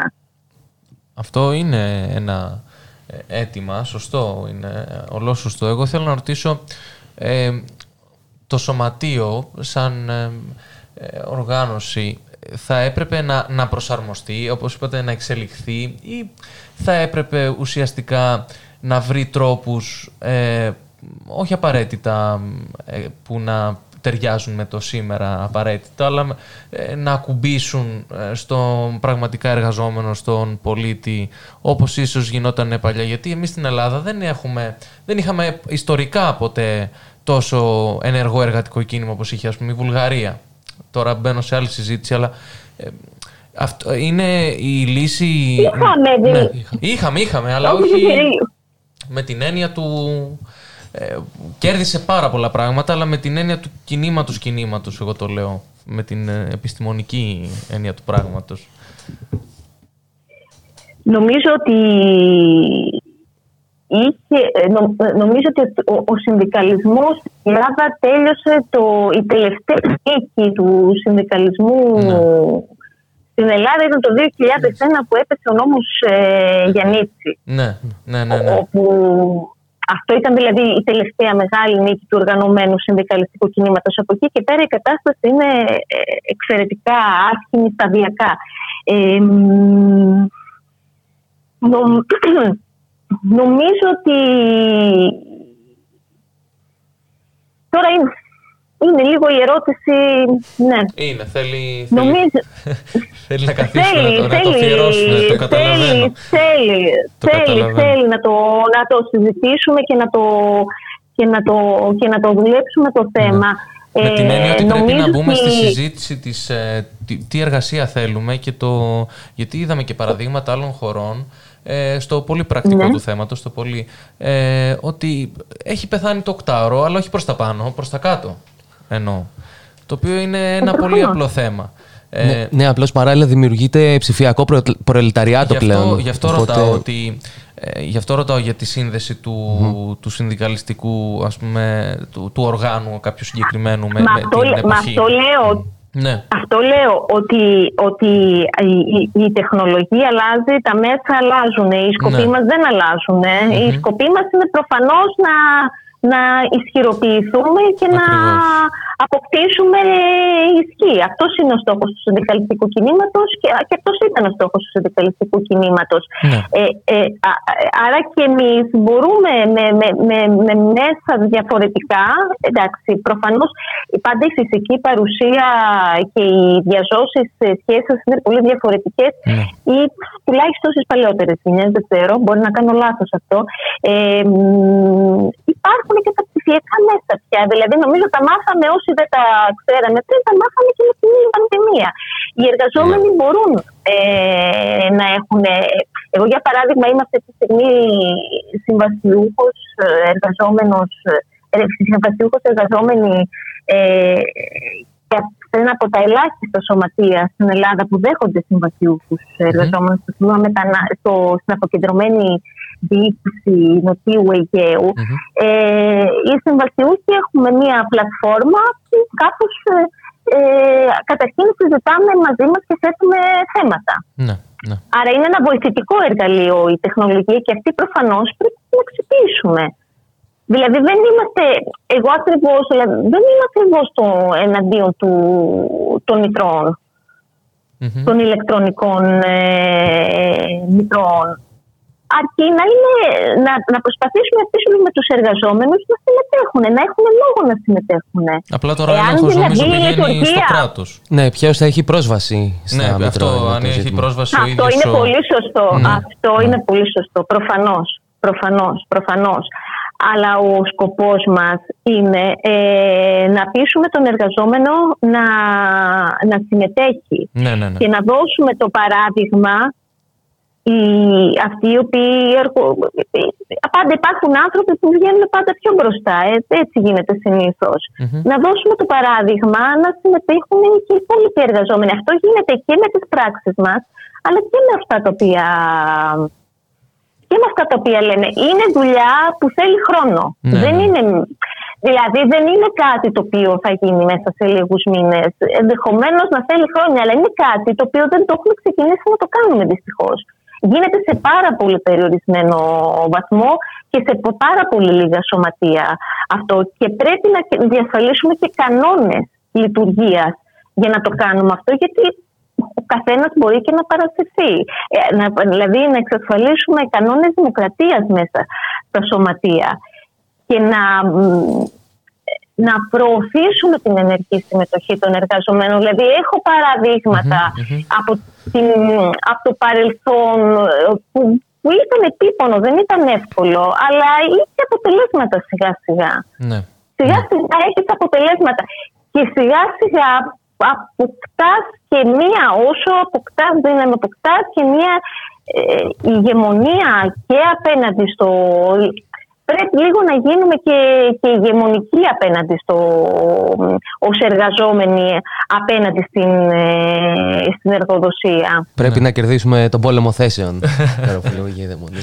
Ναι, πρέπει να κερδίσουμε και τον πόλεμο θέσεων για να πείσουμε τους ε, εργαζόμενους. Δεν γίνεται αλλιώς. Όχι, έχετε. Δεν απο- γίνεται ε, με μυρολατρεία. Ναι, ναι, ναι.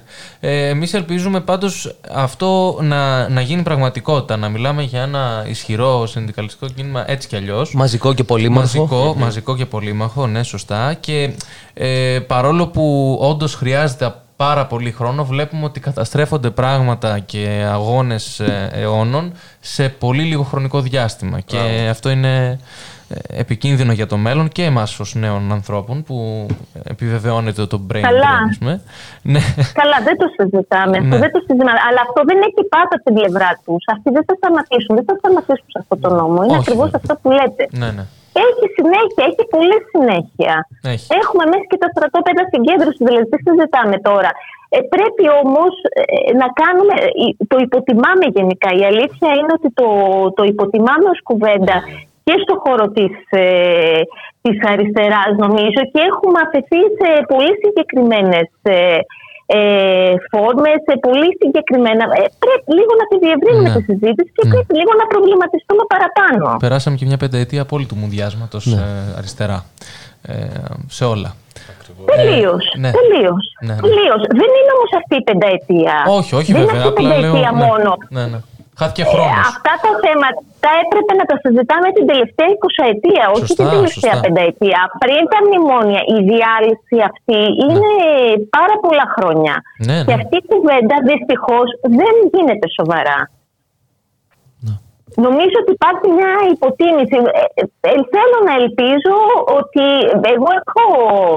Ε, βλέπω έτσι κάποια σημάδια σε νέους ανθρώπους ε, που κάνουν προσπάθειες στο, στο συνδικαλιστικό χρόνο, στο, ε, χώρο, συγγνώμη, ε, χρειάζονται υποστήριξη και, και πάνω απ' όλα νομίζω ότι η, η νέα γενιά θα βγει μπροστά, όχι για κανέναν άλλο λόγο, γιατί οι μεγαλύτεροι κουβαλάνε είτε μιζέρια και φυσικά και συντηρητική συνήθως από η θα φέρνει και συντηρητική, ε, συντηρητικά αντανακλαστικά στους ανθρώπους. Νομίζω ότι η νέα γενιά, ε, εγώ βλέπω κάποια σημάδια ενθαρρυντικά και Μπράβο. στους προηγούμενους μήνες. Ε, νομίζω ότι πρέπει να γίνει μια κουβέντα στην, ε, στη νέα γενιά για, το, για, το, για, την, για, το, για την εργασία, ε, για το εργατικό κίνημα, για το συνδικαλιστικό κίνημα, την ανάγκη ε, της συλλογικότητας, Μμμ, μμμ. την έννοια της συλλογικότητας ότι μόνο, μόνο συλλογικά μπορούμε να κερδίσουμε. Δεν υπάρχει, δηλαδή να κερδίσουμε τη ζωή μας. Δεν υπάρχει άλλος τρόπος από τη συλλογικότητα. Και στον χώρο εργασίας η συλλογικότητα είναι το σωματείο. Ναι, ναι, ναι. Δεν υπάρχει κάποια άλλη μορφή. Όπως αυτό, όπως αυτό το, το προσδιορίσουμε, να, τα επανα- να, να, να, να ε, ε, επαναπροσδιορίσουμε κάποια πράγματα, να τα βάλουμε σε, νε- στη, στη νέα, ε, στις νέες συνθήκες, να δούμε πώς μπορούμε να, να είμαστε αποτελεσματικοί. Πιθανώς, ας πούμε, μια απεργία να είναι λιγότερο αποτελεσματική από ένα μποϊκοτάζ προϊόντων μιας εταιρείας. π.χ. Έχετε δίκιο. Σας Δηλαδή, ευχαριστούμε πάρα πολύ. Για παράδειγμα. Α. Και εγώ σας ευχαριστώ Ευχαριστούμε να πάρα είστε πολύ καλά. Και ελπίζουμε α, παντού να υπάρχει αυτή η διάθεση για να, για να προχωρήσουμε μπροστά σε αυτό. Μας το δώσατε και τροφή για σκέψη. Σίγουρα. Καλό- Ευχαριστώ, να είστε καλό καλά. βράδυ. Καλό σας Να είστε βράδυ. καλά. Και Γεια καλή σας, καλό συνέχεια. βράδυ. Καληνύχτα. Κάθε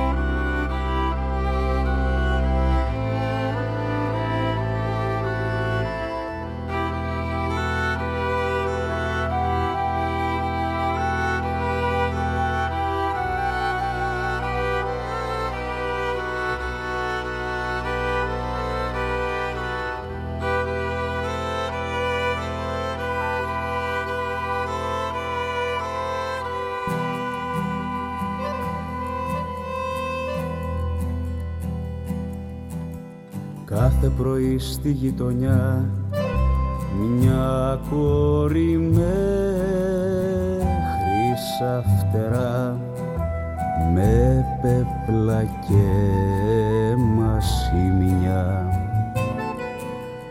γύρνα στα καλτερίμια.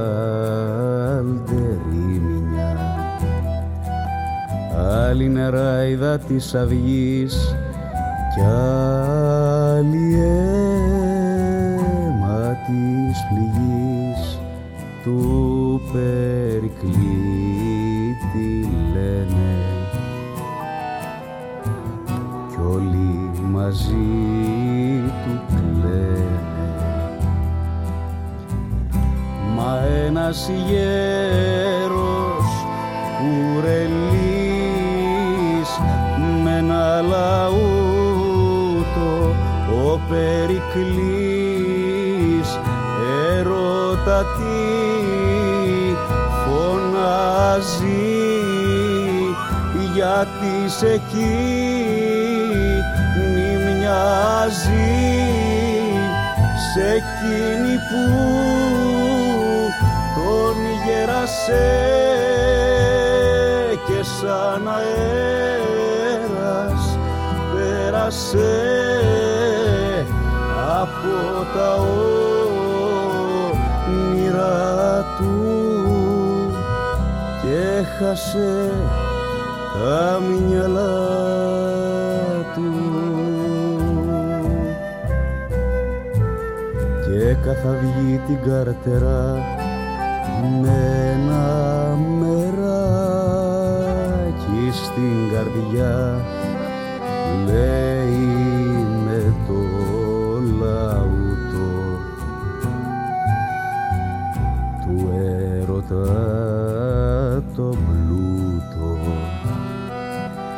τον έρωτα του Περικλή τον αγκαλιάζει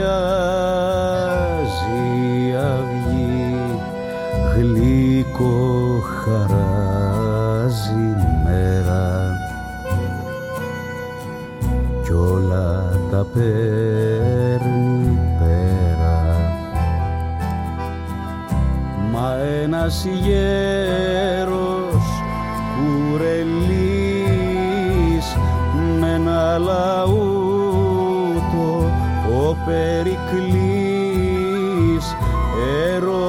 έρωτα τι φωνάζει γιατί σε εκείνη μοιάζει σε εκείνη που τον γέρασε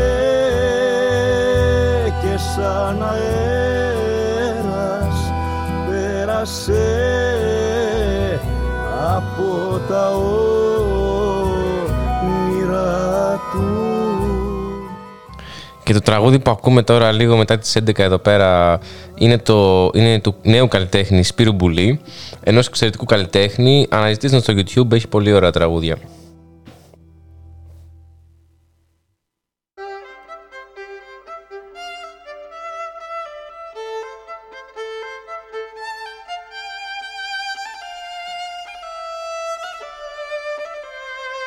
Ραδιομέρα. Η ανυπακοή στο ραδιόφωνο.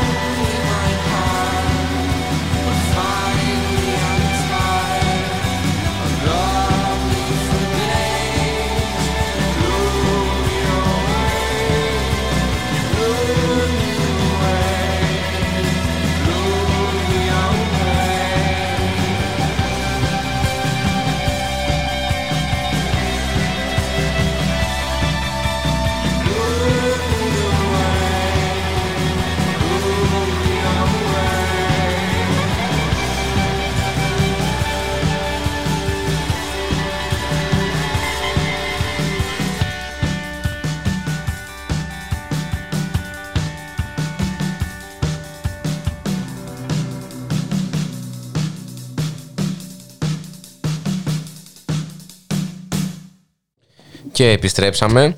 Ε, είχαμε δύο σημαντικές και καλεσμένες. Ε, Εγώ που- θέλω να διαβάσω παραπάνω τώρα την αριστερή μελαγχολία τραβερσό γιατί. Εγώ το δικαίωμα στην τεμπελιά του Λαφάγκρ. Του λαφ- ναι, ναι, ναι, εντάξει. όντως. Ο οποίος είχε παντρευτεί την κόρη του Μάρξ. Τη Λάουρα Μάρξ. Ναι. Α, δεν ήξερα καν ότι είχε κόρη Μάρξ. Είχε Ναι, τέσσερις. Τέσσερις κόρες. Ναι. Τέσσερις κόρες. Οι, οι οποίοι μάλιστα άσχετη πληροφορία τώρα αυτοκτόνησαν μόλις έκλεισαν το 70ο έτος ηλικίας τους. Όλες. Όχι, η Λάουρα Μαρξ με τον Πολ Λαφάργκ. Α, οκ. Ε, και τώρα πάμε να προχωρήσουμε στην ε, επικαιρότητα. Ε, δεν ξέρω αν το είδατε, αλλά σαν να αρχίζει να γίνεται λίγο υποχρεωτικός ο εμβολιασμός γενικά. Γιατί ξεκινάμε καταρχάς από τα ΕΜΑΚ, που για όσους δεν το ξέρουν, ε, ε, τα ΕΜΑΚ είναι της της πυροσβεστικής υπηρεσίας. Και δεν, οι δράσεις τους δεν περιορίζονται μόνο στα σύνορα της Ελλάδας, αλλά και εκτός Ελλάδος. Επομένως με το πρόσχημα ότι μ, κάποια στιγμή θα χρειαστεί να δράσουν και εκτός Ελλάδος, ε, η κυβέρνηση τους λέει αν δεν εμβολιαστείτε δεν θα έχετε κανένα λόγο στο σώμα, οπότε θα απολυθείτε. Πάμε προς υποχρεωτικό εμβολιασμό. Τι πιστεύετε παιδιά; Εντάξει, από ό,τι έχουμε δει είναι και το πιστοποιητικό εμβολιασμού το οποίο θα έρθει. Ε, Εδώ στην αρχή λέγανε να ανοίξουν τα γυμναστήρια μόνο για τους εμβολιαστέντες. Ε, γενικότερα βλέπουμε μία... Και δεν το, δεν το λέω με την έννοια του αρνητή. των Αφού ίσως το εμβολίων. ξέρουμε. Ναι. Δημιουργούνται δύο ταχύτητες. Δημιουργούνται δύο ταχύτητες. Δημιουργούνται έτσι. Το είχε πει και η Παπαβαγγέλου, ας πούμε, ότι θα δούμε αν υπάρχουν για τους εμβολιασμένους. Δηλαδή, εμείς, ας πούμε, που είμαστε στην ηλικία που δεν έχει, καν, δεν έχει υπάρξει καν εμβόλιο για μας, δεν έχει Ούτε υπάρξει. καν συζήτηση οριακά. Εμείς τι, δηλαδή, θα έπρεπε να περιοριζόμαστε πάλι για να περιμένουμε τον εμβολιασμό μας. Αυτό είναι σαν να πηγαίνω να με κουρέψει ε, την προβιά. Ναι, ναι, ναι. Δηλαδή, είναι, είναι ξεκάθαρο το, το που προς τα που πηγαίνει πρώτο πράγμα. Γι' αυτό έχουμε πει από εδώ κάθε φορά ότι η κυβέρνηση προσπαθεί να μπει σε όλα. Σε όλα μέσα. Να καταστρέψει οτιδήποτε. Ακόμα και πράγματα τα οποία στο, για κάποιους, όχι για μένα, αλλά θα το αναφερω στην πάλε ποτέ Νέα Δημοκρατία μπορεί να ήταν ένα δικαίωμα, να μην ήταν ε, το- υπο- υποχρεωτικότητα. Ο λέω, εμβολιασμός. όχι για μένα, λέω. Πρόσεχε, η- η- αυτή η συζήτηση θα μπορούσε να τεθεί σε νέο πλαίσιο μέχρι να απελευθερωθεί οι πατέντες. Εντάξει. Εάν δινόταν η δυνατότητα, Πού για στη παράδειγμα. Διανέξ, στο DPG που λέει δεν θα κάνω το εμβόλιο γιατί δεν θέλω να μου μπει στο DNA. Και ο τύπος Το έχει είπε. φαρμακευτική βιομηχανία. Ε, τι μεγαλύτερη ίσω στην Ελλάδα. δηλαδή, Διανέξ. τι φάση κάνει τη φήμη στον εαυτό του; Όχι, απλώς εγώ αυτό που θέλω να πω είναι ότι εφόσον δεν έχει απελευθερωθεί η πατέντα, δεν δίνεται πρακτικά η δυνατότητα σε όλους τους πολίτες μιας χώρας να εμβολιαστούν. Οπότε δεν μπορούμε να μιλήσουμε για υποχρεωτικό εμβολιασμό όταν δεν έχουμε ε, πρόσβαση σε εμβόλια τα οποία θα μπορούν να πάνε σε όλον τον πληθυσμό μιας χώρας. Και όλος ο πληθυσμός δεν είναι μόνο οι, ε, οι καταγεγραμμένοι. Είναι οι πρόσφυγες, είναι οι μετανάστες, είναι άνθρωποι οι οποίοι ε, ζουν για παράδειγμα στο δρόμο. Μα βέβαια. Όποιος ζει στην Ελλάδα πρέπει να εμβολιαστεί. Τελειώνει εκεί. Ε, Παιδιά, δεν είναι μόνο αυτό. Δηλαδή, ε, τι, πού έχουν κολλήσει, πώς θα φτάσουμε το τείχος ανοσίας με αυτούς. Ναι. Τελείωσε από εκεί και πέρα. Το υπόλοιπο ας μείνει Δεν μας έτσι όπως νοιάζει. είναι. το, το κομμάτι όμως του. Αυτό που είπες, ας πούμε, για τους αστέγους, για τους ε, για τους ανθρώπους οι οποίοι είναι ε, περιθωριοποιημένοι. Ε, για τους ανθρώπους οι οποίοι ας πούμε είναι τοξοεξαρτούμενοι. Ε, ευαίσθητες με την... Πάλι είναι δικαιωματίστικο αυτό. Ε, Πες το, δεν πειράζει. με Ευαίσθητε στο θέμα της υγείας, γιατί δεν έχουν ε, Στο θέμα της πρόσβαση, υγείας, ναι. ε, πρόσβαση σε στοιχειώδεις ε, μορφές υγιεινής. Ναι, και βλέπουμε ας πούμε, τι γίνεται σε χώρες όπως είναι της Ασίας, με την Ινδία που τι γίνεται, που τους πετάνε στο γάγκι. Μα, μα το έχουμε δει κιόλας ότι, για παράδειγμα, ε, σε περιοχές ε, που δεν υπάρχουν υψηλά υγειονομικά κριτήρια, δημιουργούνται πολύ έντονα μεταλλάξεις. Ναι. Ναι. Οπότε- Όπως η Αθηναϊκή που είδαμε σήμερα. που ήρθε από την Ιγυρία εν τέλει. Από πού ήρθε, είπανε. Δεν ξέρω. Ε, Ουαγκοντούγκου, είναι, ξέρω που λένε εγώ. ότι είναι μια μίξη βραζιλιάνικης με. Αφρικανικής, τι; Αφρικανικής Αφρικανικής. μετάλλαξης. Η οποία εντοπίζεται μόνο στο κέντρο της Αθήνας. Συγγνώμη που σε διέκοψα όμως. Ε, τώρα Ε, θα εμφανιστεί στην επαρχία. Σίγουρα, σίγουρα. Ε, εγώ ήθελα να πω ότι, για παράδειγμα, ε, ο, ο εμβολιασμός θα, πρέπει να- θα πρέπει να υπάρχει ε, ως προτεραιότητα ε, πρώτα στις ε, χώρες ε, τις αναπτυσσόμενες, οι οποίες δεν, δυστυχώς δεν έχουν υψηλά υγειονομικά, υγειονομικά στάνταρ και δεύτερον, Ή δεν έχουν οι καθόλου, άνθρωποι, ναι, ακριβώς, οι άνθρωποι ε, λόγω της οικονομικής τους κατάστασης δεν έχουν, για παράδειγμα, πρόσβαση σε καθαρό νερό, όπως στην Αφρική, πολλές χώρες και στην Ασία. Και στην Ασία, βέβαια. Οπότε θα πρέπει να ανοίξει μια συζήτηση ότι ας πάμε να πετύχουμε μια νοσία στις αναπτυσσόμενες χώρες και όχι ε, στα γραφεία της Νέας Δημοκρατίας. Ναι. Ναι. Ε, και μετά να μιλήσουμε για, για αν θα πρέπει να υπάρξει υποχρεωτικός εμβολιασμός ή όχι. Θεωρείς Όπως ότι, για ας παράδειγμα πούμε, στους γιατρούς. Στους υγειονομικούς ε, πιστεύετε ότι θα έπρεπε να είναι υποχρεωτικός. Ο εμβολιασμός. Ναι. Ρε φίλε, εγώ, εγώ το έχω πει επανειλημμένω. Δεν πρέπει να υπάρχει η έννοια της υποχρεωτικότητας του εμβολιασμού, αλλά, ποιος αντιλαμβάνεται- αλλά πρέπει να αντι- αντιλαμβανόμαστε τον εμβολιασμό ως δικαίωμα στη ζωή. Δηλαδή, από τη, απ' τη στιγμή. Ο εμβολιασμός πρέπει να Τον είναι δικαίωμα. άλλον κιόλας. Και τον Όχι μόνο άλλον. τη δική Ναι. μας. δηλαδή, αλλά- μια νοσηλεύτρια, άμα δεν εμβολιαστεί, Ναι. ε, μπορεί να αφαιρέσει τη ζωή σε, ε, από ένα άτομο το οποίο βρίσκεται σε μεθ. Πράγματι, αλλά ο σκοπός του κάτω θα πρέπει να είναι να πείσει την νοσηλεύτρια αυτό. Ναι. Να, να φτάσουμε στο να, σε μια επιτυχή καμπάνια εμβολιασμού η οποία δεν υπάρχει στην Ελλάδα. Κοιτάξτε, παιδιά, εμείς και οι τρεις δεν είμαστε του, ε, της βιολογίας ούτε των θετικών επιστημών. Μπράβο. Αλλά εγώ όταν άκουσα. Από ότι είναι- κοινωνική σκοπιά το συζητάμε. Ε, όχι, θα το πω ειδικά. Όταν ακούς ότι μπαίνει το εμβόλιο στο DNA, επειδή είναι mRNA κτλ. Α μπει, δεν πειράζει. Λοιπόν, Καλώς Καταρχάς δεν μπαίνει. Είναι απλό. Είναι απλό. Ναι. Δηλαδή, αν έχεις διαβάσει λίγο βιολογία Δευτέρα-Τρίτη Λυκείου, αντιλαμβάνεσαι πώς λειτουργεί το κύτταρο. Αυτό είναι. Δεν είναι κάτι άλλο. Δηλαδή, σε μια συζήτηση που είχαμε ένα φίλο γιατρό χθες, ε, λέει ότι ρε παιδί μου, δεν γίνεται, δεν μπορεί να μπει. Τελείωσε. Και ότι αν τα προηγούμενα χρόνια αυτό το, α- αυτή η, ε, πώς να το πω, η επιστήμη γύρω Ναι. από το πώς φτιάχτηκε το εμβόλιο που έχουμε στα χέρια μας για, τον, ε, για την αντιμετώπιση της COVID, το- μου το έλεγαν στη σχολή πριν 6 χρόνια, θα έλεγα αποκλείεται. Δεν παίζει αυτό. Ξέρεις ποιο είναι το πρόβλημα; Ε, έπρεπε να κοιτάμε λίγο το κομμάτι. Ε, ε, αντιλαμβάνομαι και προφανώς εγώ θα είμαι από αυτούς που θα εμβολιαστεί. Αλλά ακόμα σε ένα κράτος όπου μπαίνουν οι 35 και κλείνουν ουσιαστικά την πλατφόρμα και δεν Ναι. έχει να δώσει σε όλους εμβόλιο. Ε, π- τι θέλουν δηλαδή, δεν κατάλαβα. Επίσης, επειδή είπες ότι δεν ξέρουμε τίποτα από βιολογία, εγώ έχω δώσει τρίτη ηλικίου βιολογία γενικής. Και εγώ έδωσα στις επαναλλαδικέ, αλλά. ε, ναι. Αστείευομαι προφανώς. Γι' αυτό εκεί μάθαμε για την κορτιζόνη. Δεν αποβάλλετε, δεν διασπάτε, δεν δεν διαχωρίζετε. Πώς λέμε. Ναι. Ε, ε, ε, εγώ ήθελα να πω ότι ε, α- αναφορικά με τα εμβόλια, νομίζω ότι σε, σε άτομα τα οποία δουλεύουν στον υγειονομικό τομέα θα πρέπει να συζητηθεί αν πρέπει να υπάρξει ή όχι υποχρεωτικός εμβολιασμός, Ναι. αλλά δεν θα πρέπει ε, να. Το αντίμετρο το οποίο θα υπάρχει δεν θα πρέπει να είναι, για Τα παράδειγμα. μη δικαιώματα. Μπράβο. Ναι. Δηλαδή, ίσως θα μπορούσαμε να συζητήσουμε για μια κατάσταση η οποία θα έδινε τη δυνατότητα στους εμβολιασμένους ιατρούς ε, να, Να προωθήσουν αυτό το κομμάτι στους μπράβο, υπόλοιπους. να προωθήσουν το, το, παρα- το κομμάτι αυτό. Και Ναι. α- αυτό το οποίο υπάρχει αυτή τη στιγμή είναι ότι ε, οι, οι αρνητές, νομίζω, όχι, ο, ο απλός κόσμος, ο οποίος δεν είναι αρνητής, δεν φοβάται το εμβόλιο. Απλώς έχει χάσει την εμπιστοσύνη του στους γιατρούς λόγω της άσχημης διαχείρισης που έχει υπάρξει στην Ελλάδα. Μπράβο. Άσχημη. Και Είσαι αυτό πολύ θέλει η ευγενικός. κυβέρνηση. Ναι, είμαι πάρα πολύ ευγενικός. Είσαι πολύ ευγενικός. Κοιτάξτε, παιδιά, Πάντως, νομίζω ναι, ότι είναι πες. απλό. Συγγνώμη. Ε, νομίζω ότι είναι απλό. Ε, θεωρώ ότι μία μικρή λύση θα ήταν να, ε, π- π- να περάσει αυτό το, το διάστημα ώστε να. Γιατί ο, η COVID δεν φεύγει, η 19 θα είναι και το χρόνο. Το χειμώνα θα υπάρχει πάλι σε έξαρση όπως υπάρχει. Θα, ίσως να γίνει ένας εποχιακός. Ε, Σαν τον Ήτα έναν ή ένα. ναι. ναι.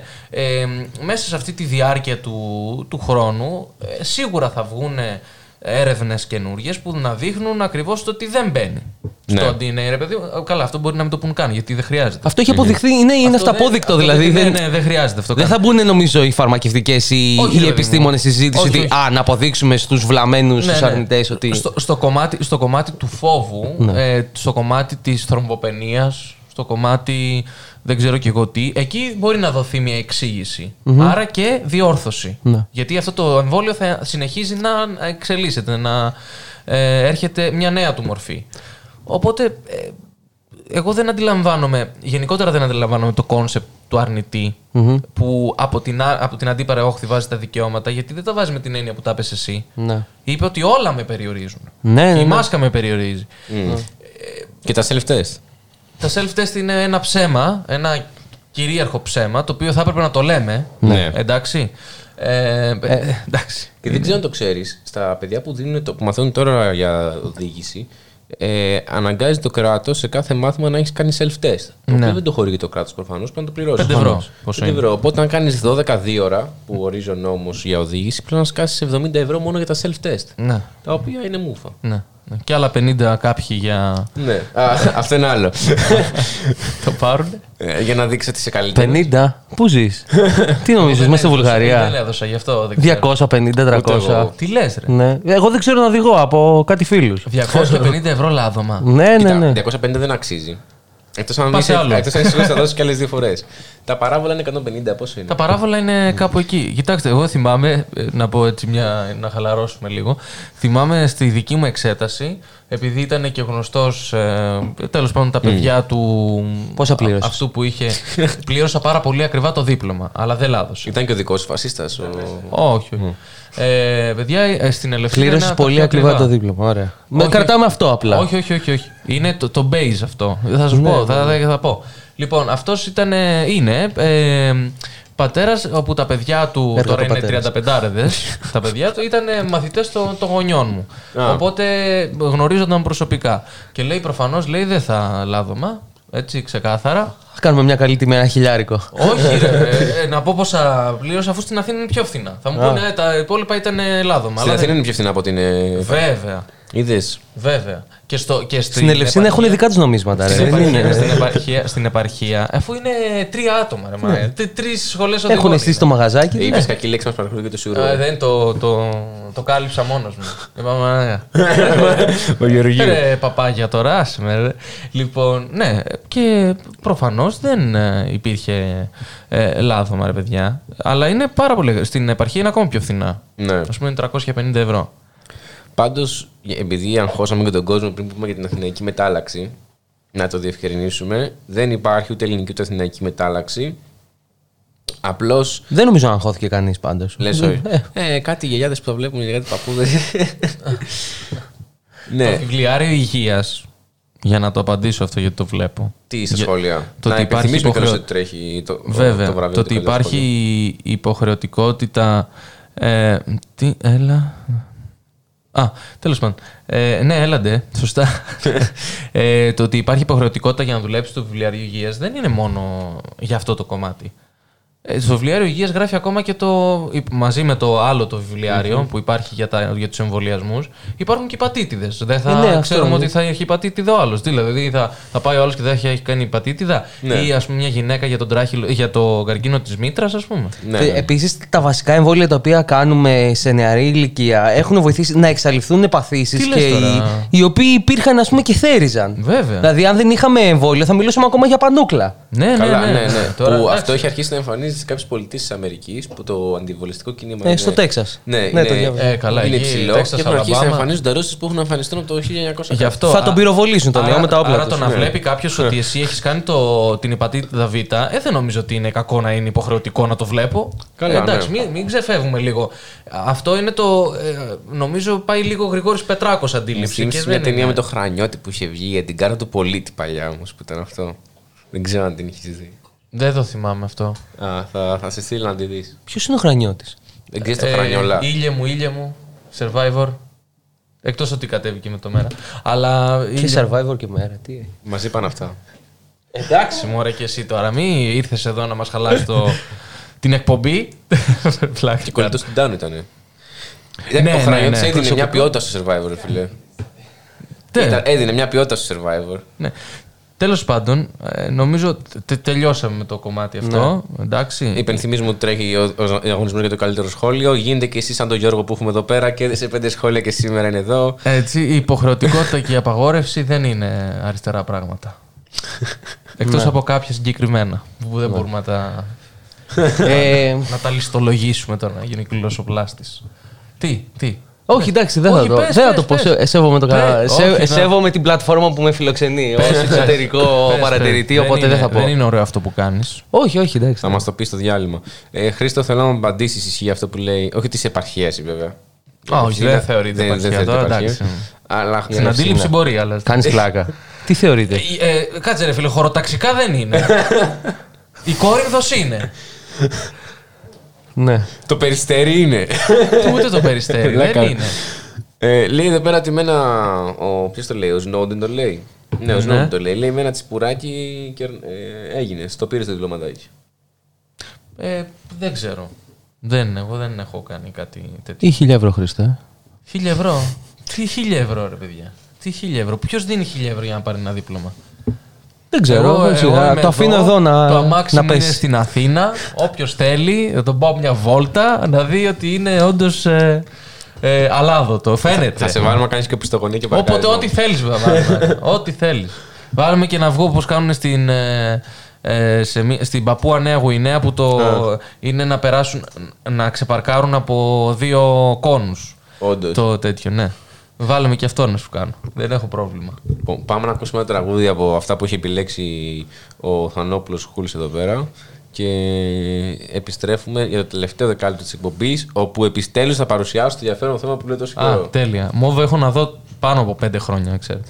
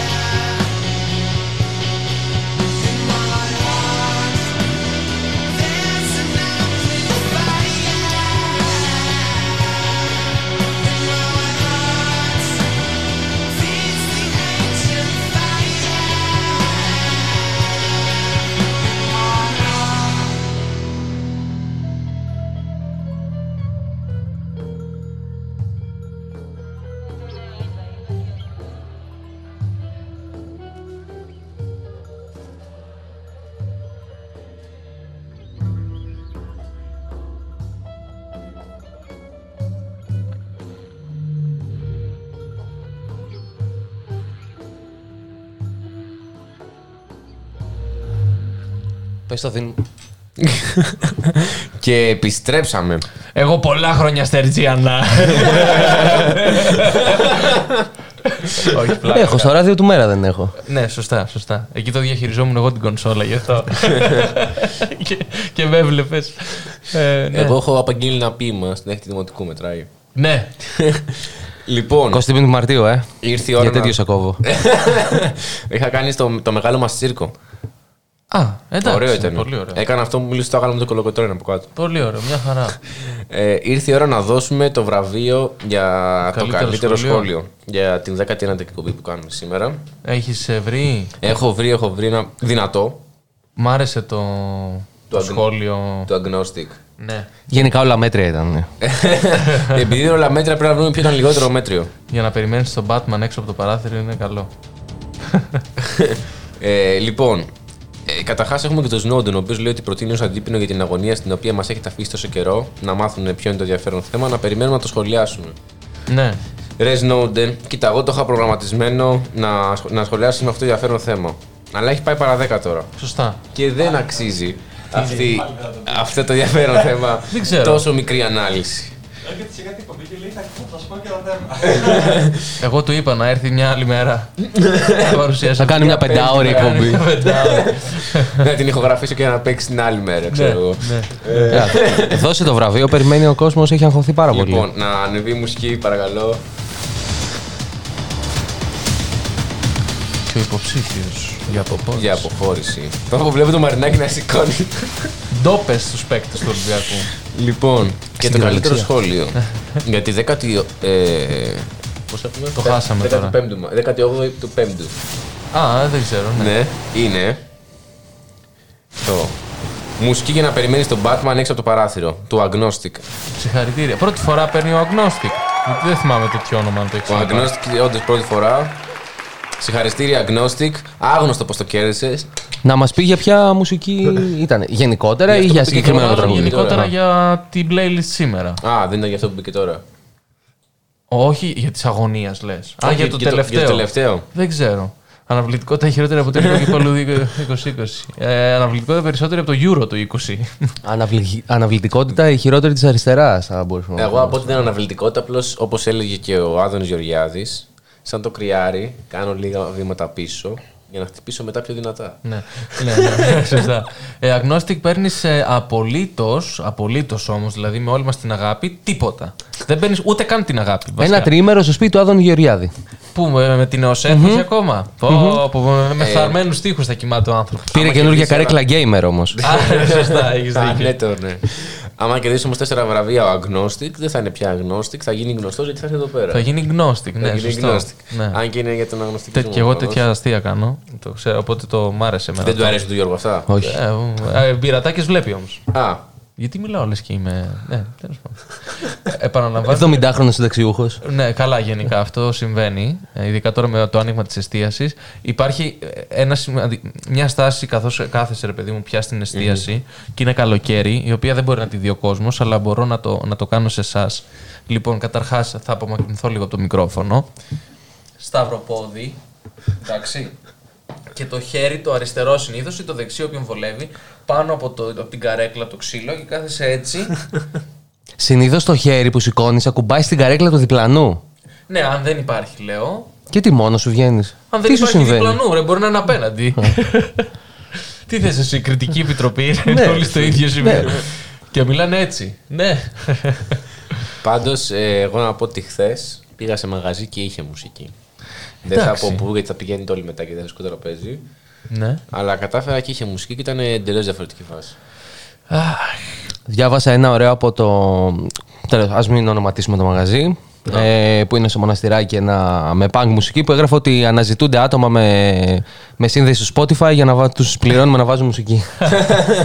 Α, Έχω την τρίευρη του φοιτητή. Αυτό. Ε, θα κάθεσαι απ' έξω απλά. ε, Εντάξει. εντάξει. Ε, θα πήγα. Απλά θα παίζεις μόνο punk. Ε, εντάξει. Στο Spotify θα είναι. Μμμ. Ε, Σιγά. Σιγά. Θα παίζω τη- μετά την απαγόρευση. Την... Την playlist. Βασικά, όχι την εκπομπή θα παίζεις. Ε, ρωτάει ο κόσμος αν είσαι εδώ, Θωμά. Θωμά, είσαι σπίτι; Δεν είναι. Δεν είναι. Δεν είναι μάλλον. Δεν είναι. Αλλά είναι πνευματικά εδώ. Ναι, ναι. Σιγά μη δεν είναι. Πείτε ότι σας δίνει χαρτάκι. Γραμμή, ναι, γραμμή. τι- σαν, Ναι, σαν τον λίγο- Κατσουράνης στο Σάντος. Τα Σαν- ξέρουμε τώρα. Μπράβο, ναι. Ε, Σαν ΕΡΤ. Κάπως σαν ΕΡΤ. Εδώ. ε, υπάρχει λογοκρισία, εγώ το λέω. Πολυδιάστατη κιόλας. Ε, α, δε, α, είδες μίλησες, είδες μίλησες. το, το έφαγες στο τυράκι σου αυτό. ε, λοιπόν, ε, τι, φτάσαμε παραπέντε. ε; Φτάσαμε παραπέντε και δεν έχουμε πει το πιο σημαντικό μέρο της ημέρας, το οποίο είναι ένα. Ναι. Έχει ξεκινήσει η Eurovision. Α, Συμμετέχει. δεν θα το βρίσκα ποτέ, ρε. Ε, το λέω γιατί στο chat ε, μιας νεολαίας ενός κοινοβουλευτικού κόμματος ε, βράζει αυτό το θέμα για κάποιο λόγο. ναι. Σωστά. Ε, Γίνεται στο υπέροχο Ρότερνταμ, έτσι. Α, ναι. Και συμμετέχει και προφανώς και η γειτονική χώρα. Η οποία γειτονική χώρα είχε γράψει κάτι ροκές ξέρω. τα προηγούμενα χρόνια. Δηλαδή. Μακάρι να το πάρει η γειτονική χώρα. Ναι. Λες να βγει, να γίνει όπως ο Αγνώστικ Γνώστικ, να γίνει και η βο- η γειτονιά. Η Τι γειτονική βαθμό λέτε χώρα. να δώσουμε στη γειτονική χώρα; Τώρα; Τώρα Εγώ θα αρχίσει. ψήφιζα. Δηλαδή, ξέρεις, άμα μου έδιναν ένα δύο ευρώ θα το ρίχνα το 12. Θα το ρίξει εκεί πέρα. Ναι. Ναι, ναι. Θα, ε, θα το πετούσε στην τηλεόραση. Το δύο και να πιάσει, έπιασε. Μόνο και μόνο για να αγκαστεί να στείλει ο Μητσοτάκη διάβημα στο Ζάιφ με συγχαρητήρια. ναι, ναι, ναι. Ε, Έρχονται και τα τρία μνημόνια συνεργασίας τώρα όπου να είναι στη Βουλή και είναι σημαντικό να δούμε τι θα γίνει με αυτό με την Δημοκρατία. εγώ άκουσα στο ραδιόφωνο ότι δεν φοβάται τον Σαμαρά. Τον Καραμανλή. Φοβάται τον Καραμανλή λόγω ονόματος. Και εγώ αυτά άκουσα. Τι αναστέλνουμε και Καραμαλής δημόσια στη χώρα. παίζει PlayStation τώρα, δεν μπορεί. Ο Καραμανλής άστο. τώρα. Να πούμε ότι ήταν μια δύσκολη εβδομάδα αυτή για το κυβερνών κόμμα. Είχαμε.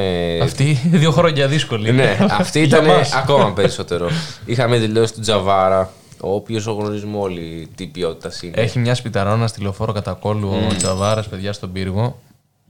Είπε, Σπιταρών. είπε κιόλας ότι εγώ δεν ξανακατεβαίνω στις εκλογές γιατί είναι μια φαρσοκομωδία οι εκλογές. λογικά επειδή μάλλον θα εφαρμοστεί το, η συμφωνία των Πρεσπών, όχι μάλλον εφαρμόζεται ήδη. Πάντως γενικά είχαν και εσωκομματικά προβλήματα λόγω του νέου εργασιακού νομοσχεδίου. Ε, βγήκε μ, μία βουλεύτρια της Νέας Δημοκρατίας, δεν θυμάμαι το όνομά της, στο Blue Sky, ε, η οποία έλεγε ότι θα πρέπει να μην κατατεθεί το νομοσχέδιο ή α, και αν κατατεθεί θα πρέπει να συζητήσουμε πολύ τη σχέση του εργαζομένου με τον εργοδότη γιατί λέει ότι ως εργατολόγος μπορώ να κατανοήσω ότι υπάρχει σχέση εξουσίας Ναι. και μάλιστα της λέει ο Αρβανίτης, ο οποίος ήταν στη σύνδεση από τις Βρυξέλλες, ότι σας δίνω και τα πέντε λεπτά που έπρεπε να μιλήσω εγώ για να τα πείτε εσείς για μένα.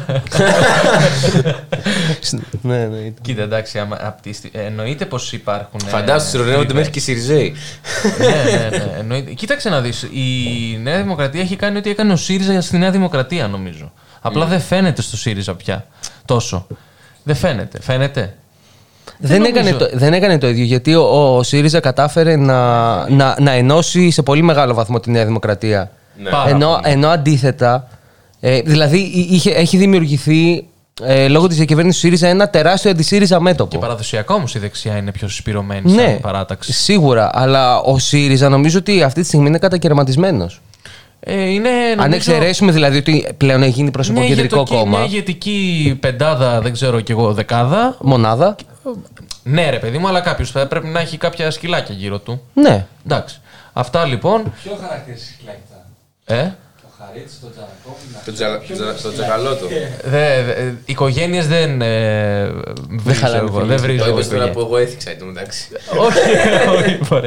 ε, Τέλος πάντων, υπάρχουν κάποιοι παρατρεχάμενοι οι οποίοι είναι λίγοι, ρε παιδί μου. Αυτό εννοώ. Προ παπαγιέ είναι προφανώς. Όπως εγώ άκουσα σήμερα από ένα Σιριζέο. Ναι. Ομάδα που παίζει μόνο με τον. ε, Η ομάδα μου είπε πολύ σκληρά. μόνο με τον αρχηγό δεν κερδίζει. Ε, Τα βλέπουμε για και την έκανε- Μπαρτσελώνα. και- Ναι, και έκανε και παρομοίωση με τον Μαραντόνα. Σε ποια ομάδα έπαιζε που κέρδισαν μόνο ένα πρωτάθλημα. Στην Νάπολη. Στην Νάπολη. Ε, το, από όταν πήγε όμως το 89. Όταν πήγε, ναι, και λέει. Ναι. Ένα χρόνο μετά. Και ε, κοιτάξτε, ε, ε, δεν, ε, γίνεται.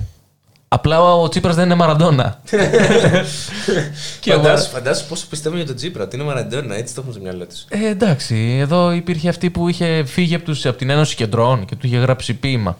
Ε, τη Θεοδό. Παιδιά, έχουν το σύνδρομο της Στοκχόλμη οι Ε, άνθρωποι εκεί πέρα. Δεν έχουμε. είναι, εντάξει. Ποιο ήταν η δημοσιογράφος από, το, από τη Θεσσαλονίκη που φωνάζει τα πρόβατα Αυτή έχει βγάλει selfie με τον Τζίπερα, το έχει πει τι σωστό που είσαι και τέτοια. Εντάξει, να πούμε στον... Και ο Ποχθόνιος. ε, Ναι, σωστά. Υπό. Ε, να πούμε στον Νίκο ότι είχε αστυνομία στο Σύνταγμα σήμερα ε, γιατί είχε πορεία. Είχε δύο διαφορετικές Είχε δύο πορείες. Είχε τη μία στις 6 ώρα για την υποχρεωτική συνεπιμέλεια και στις 7 για τα εργασιακά. Ε, αλλά ε, και πάλι και να μην είχε, πάλι θα είχε αστυνομία στο Σύνταγμα. Δεν ξέρω γιατί. Ε, στην Ερμού κυκλοφορούν οι μαυροφορεμένοι ε, και ελέγχουν κόσμο από ό,τι έχω καταλάβει. Ναι, αυτά στις δημοκρατίες. Εδώ έχουμε αστυνομία. Σωστά. Δεν ναι, είναι. ναι, ναι, ναι. Εντάξει. Αυτό συμβαίνει. Φτάσαμε 12, παιδιά. Πάμε να φύγουμε. Φτάσαμε 12. Είμαστε ακόμα πριν την απαγόρευση. Ε, δεν ξέρω γιατί λεκόμαστε ακόμα μετά την απαγόρευση. Φιλοσοφικά. Είπαμε, είναι Το φιλοσοφικό. πιο αποτυχημένο όνομα ever. Εντάξει, ρε φίλε, ένα μήνα, τον τελευταίο μήνα της εκπομπής θα, λέει- θα είναι αποτυχημένο. Ότι δεν ξέρατε όταν ξεκινήσει την εκπομπή ότι θα σταματήσει Ξέραμε, κάποια στιγμή η αλλά το είχαμε πει απαγόρευση. ότι τότε θα έχει φιλοσοφική. Θα έχει πείρα. διτό νόημα η μετά την απαγόρευση. Πρέπει να τα ξαναλέμε τώρα. Ναι, Εσύ πώς βλέπεις τη ζωή σου μετά την απαγόρευση; Χειρότερο από πριν. τι είναι. Στην εκπομπή μετά την απαγόρευση; Ακόμα γυρότερο. Τέλεια. Λοιπόν. Ο Νίκος είναι Αθήνα. Ναι. Τέλεια. Ε, Νίκο, εύχομαι να περάσεις όμορφα στην Αθήνα. Είναι και τέλεια αυτή την περίοδο, καμίνη. Τέλος πάντων, όπως και όλη την περίοδο του καλοκαιριού. Μα ο στην Αθήνα. Μπακογιάννης είναι δήμαρχος. Και λέτε Davis Καμίνη. Όπου μα. Μου άρεσε, καλό ήταν. λοιπόν, και κλείνουμε με αυτό. Ε, καλό βράδυ. Τα λέμε κάποια στιγμή. Θα τα πούμε προς το τέλος της εβδομάδας. Ναι, ε, τα λέμε εδώ ήταν ε, μετά την απαγόρευση. Μας έχουν πει να λέμε περισσότερο τα ονόματά μας για να διαχωρίζουν τις φωνές μας. Ε, ήταν ο Θοδωρής Βαρβαρέσος. Λοιπόν, εγώ είμαι ο Θοδωρής Βαρβαρέσιο. Α, μπράβο. Εγώ Αυτός λέω με το τη όνομα- γάργαρη φωνή είναι ο Θοδωρής ο Βαρβαρέσος. Σωστά. Εγώ, με λέω τη- πάντα το όνομα του Χρήστου. Ναι, Και ο Χρήστος λέει πάντα το δικό μου. ναι. ναι. Δεν το καταλάβω. Και ο Γιώργος Νομικός στον ήχο και ο Γιώργος Πάσος καλεσμένος ε, once and for all. Είναι lifetime experience. Άκα ε, Θανόπουλος Θανάπουλος Χούλς βέβαια. Ε, και τα λέμε πάλι σύντομα από μας. Γεια σας. Φιλιά. αόρατος. Υψώσου μέσα απ' τη θάλασσα και ρίξου στη στεριά. Και ρίξου στη στεριά. Thank you.